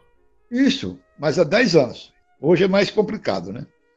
Eu botei a fotografia de uma moça na internet e eu botei no meu peito. Tá? Uma camisa. E escrevi em cima, filhinha, volte pro papai. Né? E aí eu, eles são bons, eles são pessoas maravilhosas. Eles vinham, tio, vou ajudar você a procurar ela. Vamos lá procurar ela. Lá no cantão, naquele cantão lá, tem uma menina muito parecida com ela. Aí ela, não era, né? Sabe? Mas eu passei uma noite e um dia lá com eles. Então, foi muito bom. Eu aprendi bastante, eu é, mudei o meu, meu, o meu conceito sobre eles, né? Certo?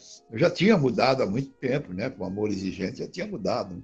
Há 20 anos no amor exigente. Mas fortaleceu esse conceito, né? Essa mudança de conceito, certo? eles são pessoas vítimas também, né? Eles se sentem vitimizados e eu concordo. Mas, mas, mas peraí, peraí, peraí. Só, só para não. Porque senão o ouvinte vai ter uma confusão. Quando você fala vítima, porque senão a pessoa que vai estar vai tá ouvindo vai estar tá achando que você, se você pensa que o, o usuário é um coitadinho, e na verdade. Ah, o que a gente sabe é que você tem um entendimento justamente o oposto. Tanto que você manda cortar as regalias, você. Quando você fala assim. Quando, é, é porque eu tô com medo da pessoa que tá ouvindo a gente entender errado você tem um entendimento muito duro, na verdade. Que tem que cortar as regalias, que tem que botar ordem. Só que é, você, o vítima que você usa é no sentido de que é, ele foi vítima das próprias escolhas, não é isso? É só para esclarecer. Olha, vamos esclarecer. Meu avô era um cachaceiro de marca.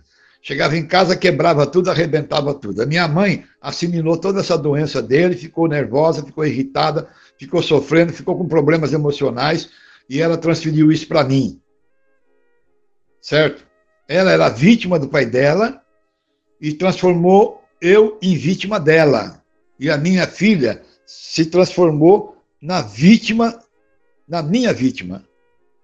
Entende? o vitimismo que eu falo deles é da doença emocional, sentimental, mental que eles adquiriram para estar na droga. Isso. A, o que vai na droga sem esses problemas emocionais são os recreacionais, são aquele que vai curtir um barato. E esses aí, ele está no, ele tá no patamar 1 e 2. Eles usam quando querem, com hora marcada, eles não criam dependência química. Entende? Então, eles não criam dependência química, eles saem a hora que quer. É igual o cara que bebe socialmente, o cara que fuma cigarro só quando bebe, é. ou então fuma só de, de, final de semana. É esse tipo, é o estilo que você está falando. Ele não cria dependência química. Agora, claro, é. se ele tiver, claro que se ele tiver uma doença mental, emocional, é, é, é vai desenvolver. É uma roleta começa, russa. Começa com uma bebidinha, uma caipirinha, daqui a pouco uma garrafa, vai embora. É. Né? Aí ele vai alimentar a doença mental que ele tem. Então, é, é, a maioria desses doentes, eles são vítimas, sim, vítima de uma família disfuncional. Agora, a família não, a família vai buscar ajuda, que nem eu. A minha filha é vítima de uma, de uma família disfuncional. Eu fui um pai autoritário. Eu fui um pai autoritário, mandão, briguento, é, com linguagem às vezes violenta, não a vida toda. Foi só um pedaço da minha vida quando eu trabalhei com esse psicopata. Por que, que eu fiquei com esse psicopata? porque eu tinha a doença da insegurança e do medo. E eu trouxe para minha casa toda a psicopatia desse desgraçado. E aí foi daí que eu acabei com a minha filha. Né? Acabei com a minha filha, não acabei com a minha mulher, não acabei com a minha sogra, mas eu tenho muito, é, eu tenho, eu tenho muito sentimento sobre isso, sabe? Da minha mulher ter passado esse, essa dor comigo. Mas ela soube, ela soube galhardamente enfrentar essa parada aí, né? Então, é, é, na verdade, imagina, imagina você, essa menina que foi estrupada pelo pai. Você acha que ela tem culpa de estar na droga? Ela tem motivo. Não, tem motivo. Ela, tem... ela foi buscar na droga todo o alívio para essas dores emocionais que ela sente. Então, ela é vítima. Vítima de quem? Do pai dela. Nesse caso, especificadamente. Veja bem, eu tive três recaídas alcoólicas. A, a, bebida não é o meu forte, mas é uma saída. Uma, eu estava na Caatinga da Bahia, no reservatório de Sobradinho, trabalhando lá, fazendo uma pesquisa de, de geologia, né? Fazendo essa pesquisa lá. E no, chega no fim do ano, começa a trovoada, né? E a aranha caranguejeira, ela mora no buraco, no chão. Lá é calcário, ela mora no buraco. E de noite ela sai para comer os insetos que estão tá ali voando ali por perto, ali, entendeu? Depois ela volta para o buraco e se esconde lá, passa o dia inteiro lá. Só que nas trovoadas, ela já sabe que vai chover, vai alagar tudo. Aí ela sai, vai procurar árvore, vai procurar lugar alto. Entende? E eu tenho medo de aranha caranguejeira. Tenho trauma, porque na minha casa era telhado desse telhado redondinho, de, daqueles que eles falam que era feito nas coxas. Né? E aí caiu uma aranha, veio descendo na minha cara. E eu vi pela fresta do luar das telhas que a aranha vinha na minha cara, pequenininha. Mas eu era criança. Então eu fiquei estático. Eu não lembro o final da história. Não sei se a aranha saiu correndo, se eu dei um tapa nela. A tapa não dei. Eu era muito criança. Ou eu pulei da cama, não lembro. Mas eu lembro da aranha descendo. Né? Isso criou em mim um trauma muito grande. E aí, lá nessa, nesse, nesse projeto do Reservatório de Sobradinho, eu ia ficar quatro meses trabalhando lá, e eu trabalhei é, um mês e meio, mais ou menos, tranquilo. Quando começou a dar trovoada, veio as aranhas, aí eu dormi bêbado todo dia fora do barraco. Tinha barraco de madeira, né? Eu dormia de rede lá fora. Arrumei mosquiteiro, botei mosquiteiro, botei proteção, dormia lá fora. E mesmo assim, quando a aranha passava no mosquiteiro, eu sentia. Né? Então, é terrível, terrível esses traumas. Né? Essa foi uma primeira é, recaída alcoólica, em 72, por aí. Né? Depois a próxima foi 70 e, é, 80, 80, por aí, no projeto da Ferrovia Carajás, Carajás São Luís. Né? Ali foi a medo de aranha que andava nos galhos de árvore. Né? Aí dormia bêbado. Eu e um francês que tinha lá. Aí dormia bêbado todo dia. Lá no meio da floresta, né? Sabe? E até terminar a obra. Terminou, vim embora. Aí parou a bebida. Depois, no prédio que eu morava, tinha uma quadra de futebol, e a gente jogava futebol de salão no fim de semana, ali em São Paulo. E aí o cara lá trazia umas bebidas lá, a gente começou a beber, toda semana um levava. Aí eu passei bebendo todo fim de semana, é, por aí uns seis meses. Mas era fruto da minha insegurança de perder o emprego e não poder tratar minha família. Então, três recaídas alcoólicas com justificativa mental, emocional. É difícil, né? Você vai falar com uma pessoa que, que não tem esse problema, vai dizer, ah, isso é frescura desse velho aí. Mas não é. Problema mental é um problema, é um problema sério, né? Um problema que maltrata a gente, né? E a gente. E quem não tem isso, ah, isso é frescura. Claro. Mas para ela, tem, deve ter algum outro probleminhas aí, escondidos aí. Né? E a gente, a gente tem que entender isso, né? Tem que entender. Né? Ô Chico, eu queria agora que você explicasse duas coisas importantes. A primeira é o que você descreve como o chá de jatobão. Várias pessoas já usaram essa expressão que eu já ouvi. Jatobão seria o, o. E eu vivi, eu vivi essa história. Um amigo meu no crack, ele foi internado por ordem. É, ele estava preso, a, a, família fez uma manobra jurídica, transferiu ele para prestar o, a pena em, em, em clínica dessa agrícola. Ele acordava cedo, fazia trabalho rural e tal, e lá ele estava limpo. Eu, na época, ele começou com a choradeira. Mãe, me tira daqui, tô sofrendo muito, a comida é ruim. Nossa, tô sofrendo demais. Aquela frescurada, aquela choradeira. E na época eu falei, não faz, não solta, não, não, não, deixa ele terminar, deixa ele pagar a pena lá, deixa terminar. Aí encheu o saco, encheu o saco, encheu o saco. E a família entrou com o advogado e. Aí eu, eu, eu não sei te explicar quais foram os trâmites que foram feitos. Eu sei que ele foi para casa. Quando ele foi para casa, voltou o vício. O vício voltou da forma como tava. O que, o que tava antes dele ser preso, voltou do jeito que tava. Então essa historinha do chá de Jatobão, e, e eu tenho várias histórias dessas, tipo, aonde, por exemplo, é a família é, é, interna, a, a pessoa problemática, lá dentro a pessoa começa com historinha, que tá sofrendo, que tá passando fome, que não sei o que lá. Tanto, e aí esse, esse assunto, ele tá ligado diretamente ao segundo que eu ia te perguntar.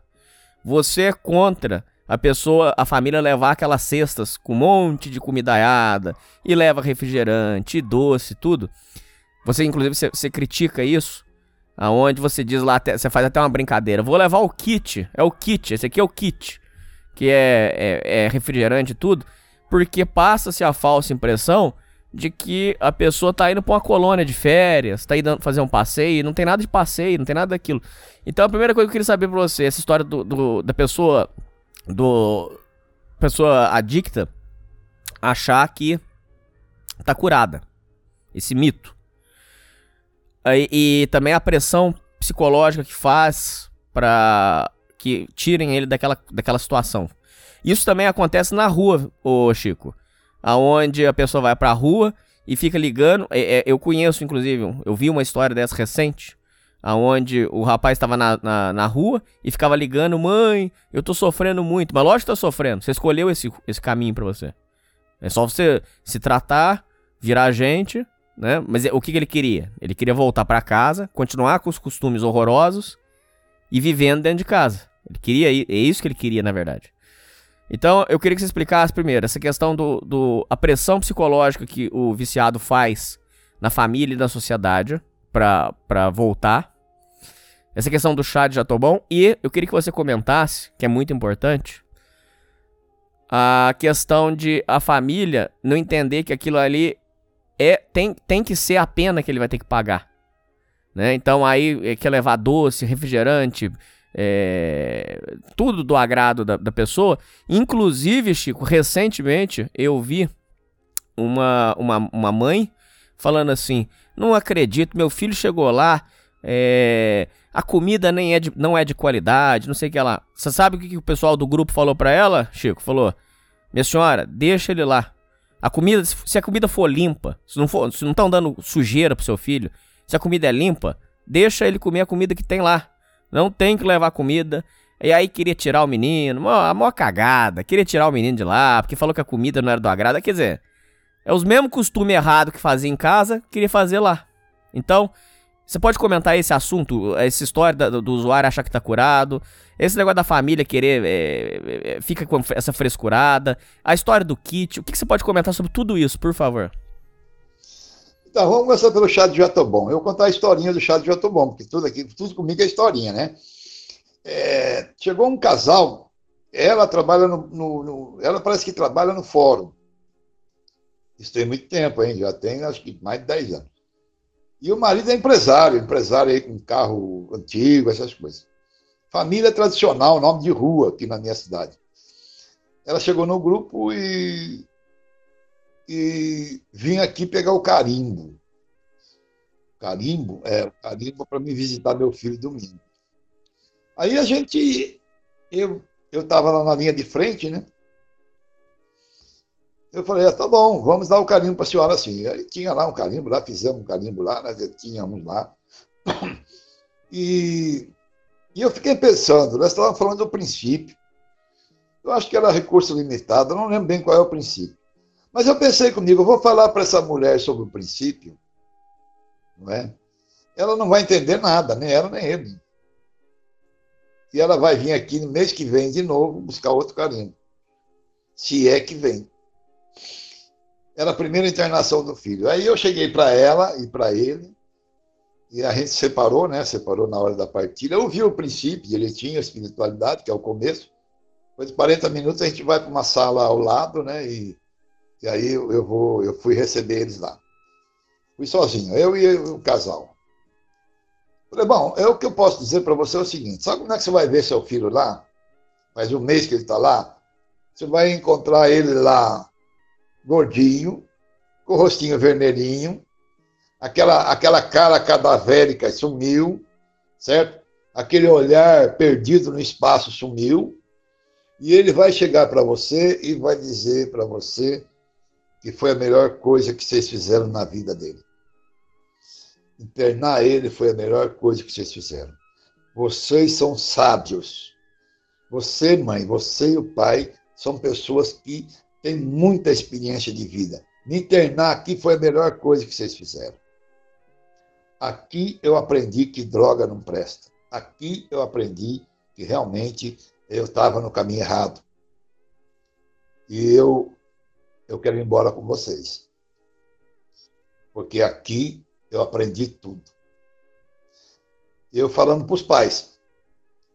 E aí continuando a nossa conversa, e os pais pegou e anotou tudo no papel. Tudo que eu falei, né? O chá de jatobão. Aí quando chegou lá na clínica, não deu outra. A mulher que, né? Foi exatamente o que eu falei. E o pai anotou no papel e botou embaixo, seu Chico, amor exigente. Né? Aí chegou lá o moleque começou a falar, porque aqui realmente foi a melhor coisa que vocês fizeram. Aquele papo cheio de conversa mole, né? Aí o pai, pera um pouquinho, pegou o papel lá e tal, toma. Aí o filho leu, leu, leu e falou: tá bom, eu vou ficar aqui mais, mais tempo. Acertou as palavras, né? Chá de bom, não deu certo. Aí é, ficou mais um mês. Aí a família voltou para o amor exigente. O seu Chico, aquilo mesmo que o senhor falou, chá de jatobão e tal, não sei o que e tal, né? Falei, tá bom. É, ah, eles são malandro mesmo, eles querem sair de lá, ele vai tentar outra saída, hein? Fica esperto, né? Aí na segunda visita, segundo mês, é, ele, eles ficaram no grupo, né? ficaram todas as semanas no grupo, aprenderam bastante pelas partidas dos outros e pelo nosso ensinamento, conhecimento. E aí a mãe chegou lá, ele falou: é o seguinte, se eu vou embora daqui, vocês não vão me tirar daqui, eu vou fugir daqui. Aí a mãe entrou na frente, falou: bom, filho, que bom que você vai fugir. Você vai para onde, filho? Vou para minha casa. Você tem casa? A casa, a casa sua, onde eu moro com você. Né? Não, lá não é sua casa, lá é minha casa. Você ainda não trabalhou para construir a sua casa. Quando você trabalhar e construir a sua casa, aí você pode dizer, a minha casa. Por enquanto você não tem casa. Outra coisa, a casa sua por seis meses é essa daqui. É essa clínica aqui. Você vai ficar seis meses aqui ou vai ficar aonde? Na minha casa você não entra. Na minha casa você não entra. E se você pular muro, qualquer coisa desse tamanho, eu chamo a polícia e mando te prender. E você sabe que eu posso fazer isso. Aí o moleque tremeu nas bases e falou: tá bom, vou ficar, vou ficar então um pouco mais. Aí ficou seis meses completo lá.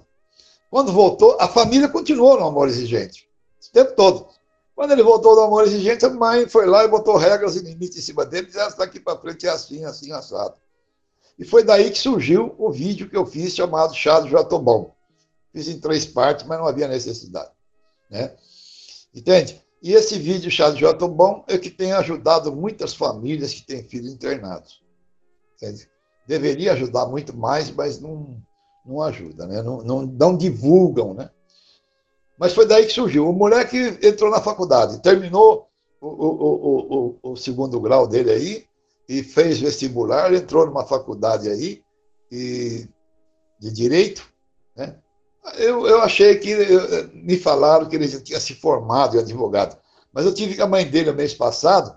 Ela falou: Não, seu Chico, aí, quando faltava um ano, o bicho saiu de lá. Eu digo, mas e as drogas? Não, as drogas não tem. Agora o comportamento é inadequado. Mas é, droga não tem mais. Né? Porque ele sabe que usou, pimba, confinamento. Ela ainda falou em confinamento. Né? Então, é, esse chá do Jatobon é muito importante por causa disso. Né? Porque você põe regras.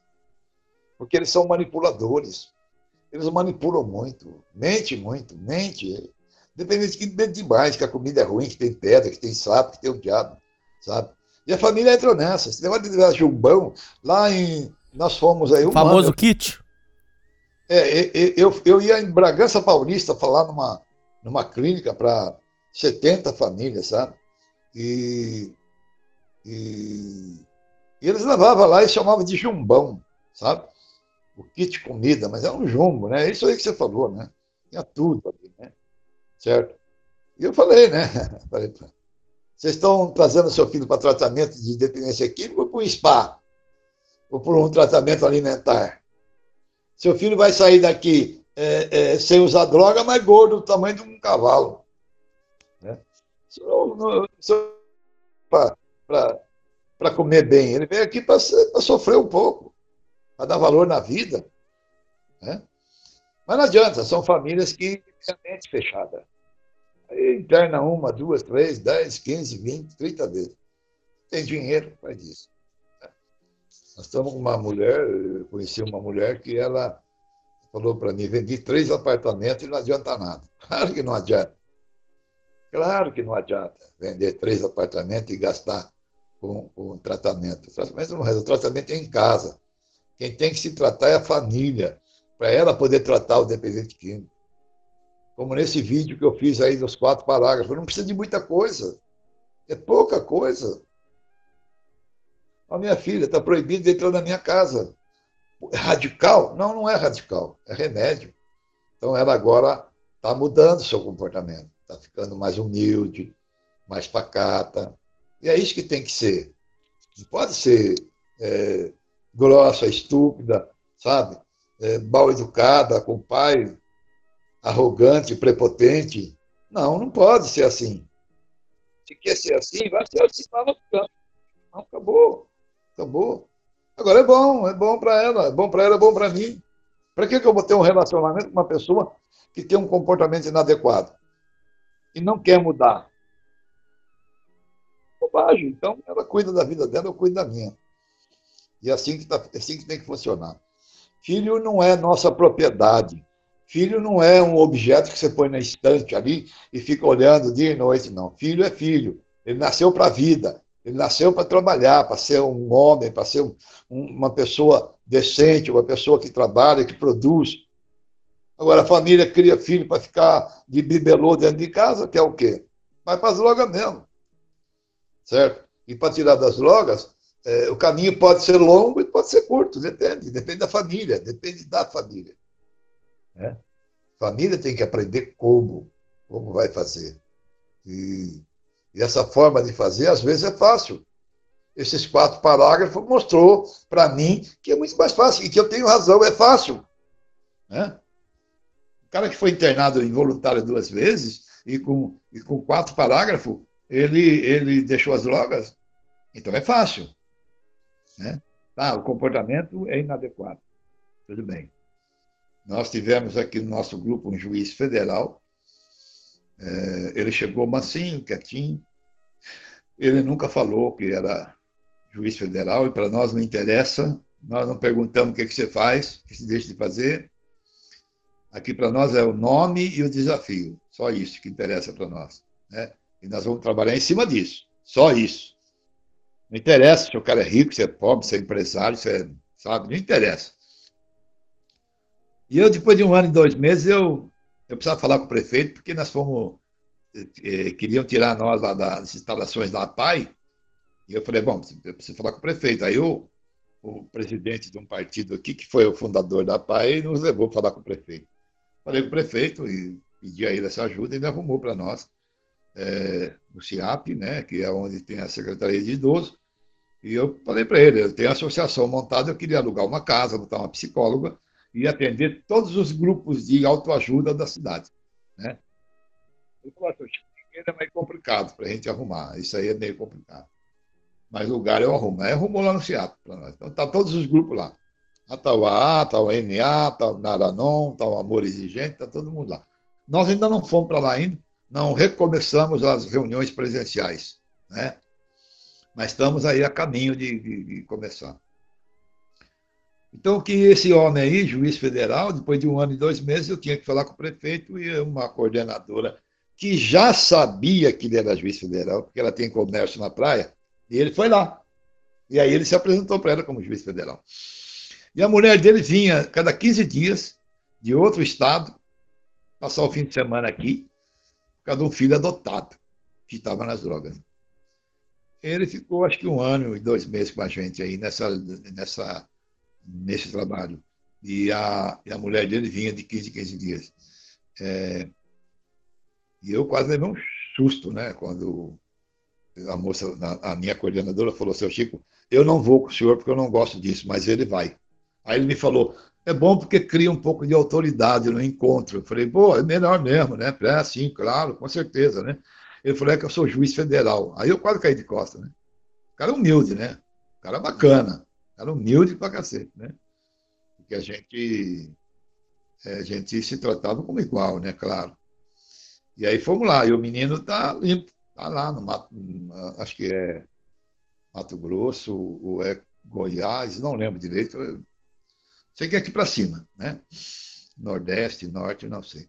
E ele falou para mim o seguinte: é, o menino está bom, mas é, o comportamento não, não muda. Não, o comportamento do, do adicto não muda mesmo, é, porque é a doença emocional dele que não muda, né? Então ele continuou mesmo. É, esse assunto eu queria que você explicasse.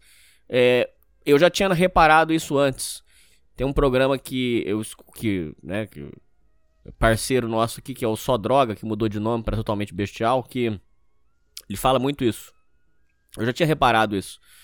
O, a droga ela altera alguma coisa na química cerebral, altera a noção de caráter da pessoa, que o cara não volta a ser a pessoa que era antes. Eu não sei explicar. Não sei explicar.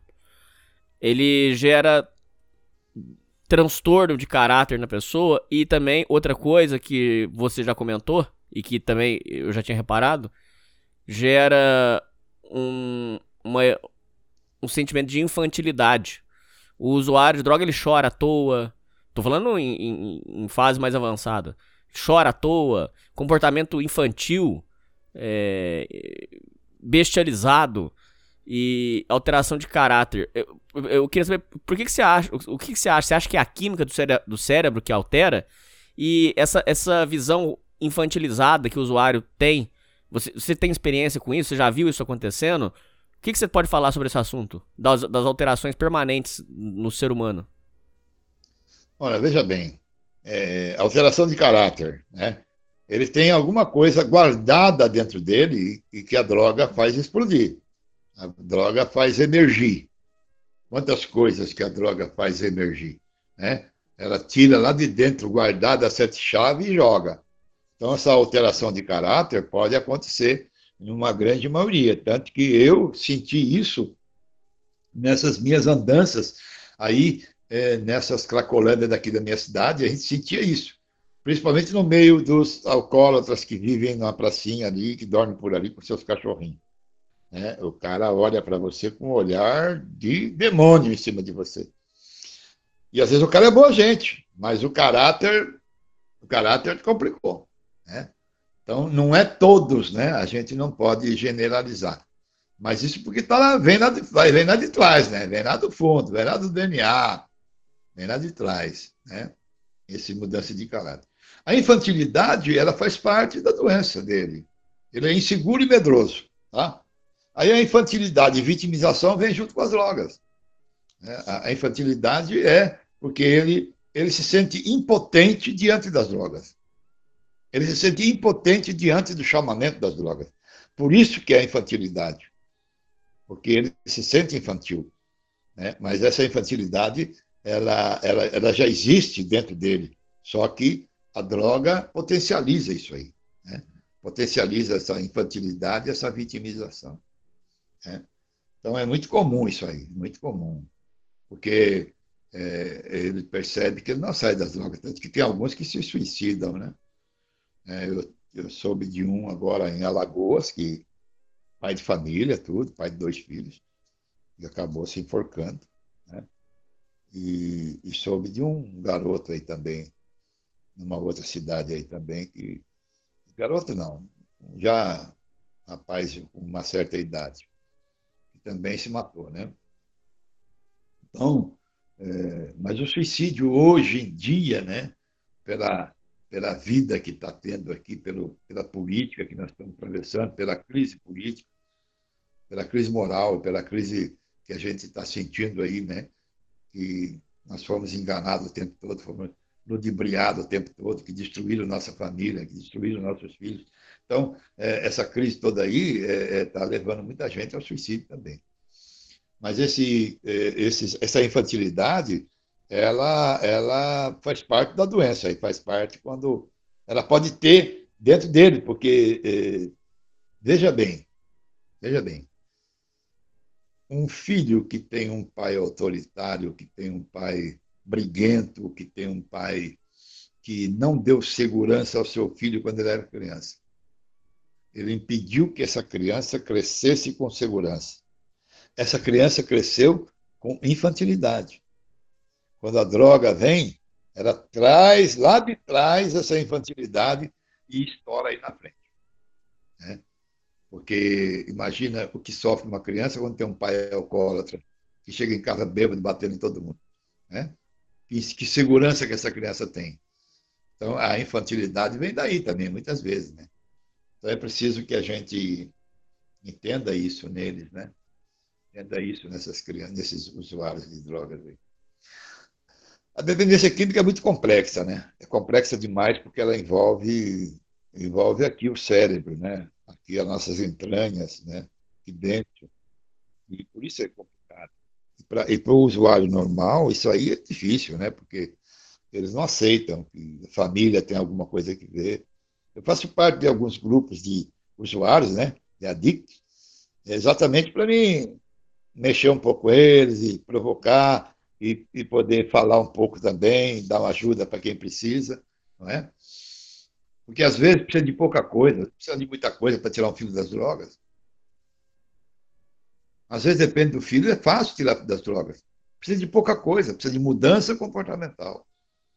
A família sabe, o amor exigente fala, ninguém muda ninguém, mas mudamos nós. E com nossas mudanças podemos provocar mudança no outro. Simples, não é? Então, esses quatro parágrafos, para mim, com essa esposa, mostra para mim que é fácil tirar um filho das drogas numa grande, numa grande, grande porcentagem, quando a doença não é tão forte, tão latente. Mas é preciso envolvimento da família. Né? Conheci um rapaz que o pai internava e ia embora para a Europa. Internava o filho e ia embora para a Europa. Internava o filho e ia embora para a Europa. Era milionário, né? Não precisava trabalhar mais. Então, então é, é, é muito cômodo isso aí, né? Para pai e mãe, né? Mas é. E a caminhada no amor exigente também é complicada, né? Porque você não entende nada quando você chega lá. Os caras estão falando, estão falando, você não está entendendo nada, né? E, e, com o tempo você começa a ente entender qual é o programa do amor exigente, que nós chamamos de pai. Né? O programa do amor exigente é fantástico. Mas até você assimilar tudo, pode ir tempo e pode não ir, depende de cada pessoa. Aqueles que têm a mente aberta, vai rápido. Agora, aqueles que têm a mente fechada, aí fica difícil. Aí nem lá vai ficar. Bom, Chico, acredito que abordamos tudo com relação ao amor exigente. Realmente, esse programa eu acredito que é uma grande utilidade pública. E eu vou deixar o seu link na descrição para as pessoas poderem conhecer o seu trabalho. E eu queria que você desse sua, agora as suas últimas palavras finais, por favor, para o ouvinte que está passando por problema, seja de. É, bom, aqui tem de tudo. É, mãe problemática, pai com problema também, irmão. Como suas últimas palavras agora para o que ele tem que começar a fazer desde já. Muito bem. Eu digo o seguinte: é, nós, eu vou incluir nós. Eu sou um dependente químico, eu tenho uma doença mental, tenho uma doença emocional, uma doença de sentimento. É, eu sou infantil, eu sou medroso, eu sou inseguro, eu sou vitimizado, eu sou tudo isso que o dependente químico é. Com a diferença, eu tenho 77 anos, já passei por tudo isso. Consegui chegar aqui. O dependente químico precisa ser entendido, não pode ser paparicado, nem pode ser é, é, botar no colinho. Ele tem que aprender a viver com as próprias pernas. Mas você tem que começar a dar esse caminho para ele. Né? Tem que aprender a ensinar ele a reviver, a renascer para a vida. É fácil? É. Em 60% dos casos eu digo que é fácil. Certo? Em 20% é um pouco mais difícil. E, e 20% finais é quase que impossível. Não é? Mas em 60% dos casos é fácil. Só que você tem que abrir a mente, chegar no grupo, abrir a mente, ouvir as partilhas, ouvir as pessoas falando e prestar atenção nos princípios, que os princípios eles são fantásticos. Ah, o amor exigente tem uma proposta de mudança comportamental de nossa vida, uma mudança de fortalecimento pessoal. O amor exigente é para nós, é para nós, certo? Nós, o amor exigente não tem uma resposta para o seu filho, mas tem para você. A partir da, da resposta para você, que você passa a ser mais gente, você passa a entender que você não é amigo do seu filho, você passa a entender que você é fruto de suas raízes familiares e vai daí para frente que você não tem culpa, mas você tem responsabilidade. Então, é, é fácil tirar um filho das drogas. Mas se você insistir no remédio caseiro, você vai perder seu filho. Remédio caseiro não funciona. Opiniões não funcionam. O que funciona é você conhecer a doença. Eu conheço a doença. O amor higiênico me fez muito bem. Mas a doença eu conheço porque eu a tenho. Então, o que eu digo para vocês é isso. Em 60% dos casos, é fácil tirar um filho das drogas. 20% é possível tirar e 20% é impossível. Né? Mas cada um com a sua história. Então, é, não fuja. Não queira resolver o problema fugindo dele. Não. Encare de frente. Primeiro, que você não tem culpa. Certo? Segundo, que você pode resolver o problema com pequenas palavras, pequenas atitudes, só isso. Vai aprender no grupo, vai aprender no amor gente, como eu aprendi. Né? Eu aprendi lá. Tudo. Ok? Minhas palavras é essa. É possível? É. é. Existe outro meio de você tirar o filho das drogas? Não. Internação resolve? Não. É, dar remédio resolve? Não. Dar aquela folha da África? Não. Internar em Cuba dá certo? Não. Internar nos Estados Unidos dá certo? Não. O que, que dá ah, certo? ficou faltando você falar um negócio, Chico. A tal da ibogaína que o povo tá falando aí que ajuda. O que, que você acha?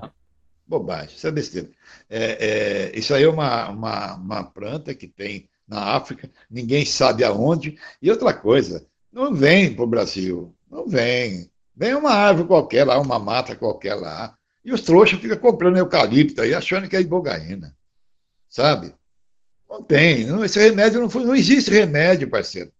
A nossa doença não é química, a nossa doença é mental. Nossa doença não é química, a nossa doença é comportamental. Se tivesse, se fosse química, os psiquiátricos curava. Entende? Não tem. Isso é... É, é. Já assisti é uma de uma cientista do, da Unifesp e ela nos falou bem claro sobre a ibogaína. Né? Para poder atestar que a ibogaína funciona, leva 20 anos. 20 anos estudando a ibogaína. Não tem estudo nenhum, está tudo para furar. Isso aí é tudo picaretagem. Que famílias otárias entram nessa? Não existe. Não existe. Nem a importação de bogaína ela é fácil e é permitida. Não é permitida. Hoje, é, vegetais é, não são permitidos a importação. Ninguém Olha, todo mundo fala de bogaína, vem da África, mas que África? A África é muito grande, a África é maior que o Brasil. Da onde que é? Ninguém fala, ninguém sabe.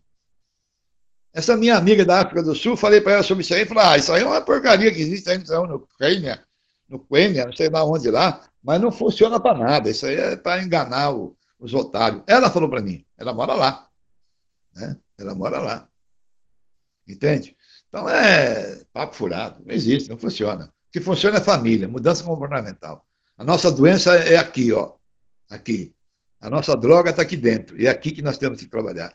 Não é não é, é imaginando curas milagrosas. Né? Então, o amor exigente funciona e dá certo. Isso aí eu garanto, porque deu certo para mim vai dar certo para qualquer pessoa. Bom, é isso aí, Chico. É isso aí, ouvintes. E falou!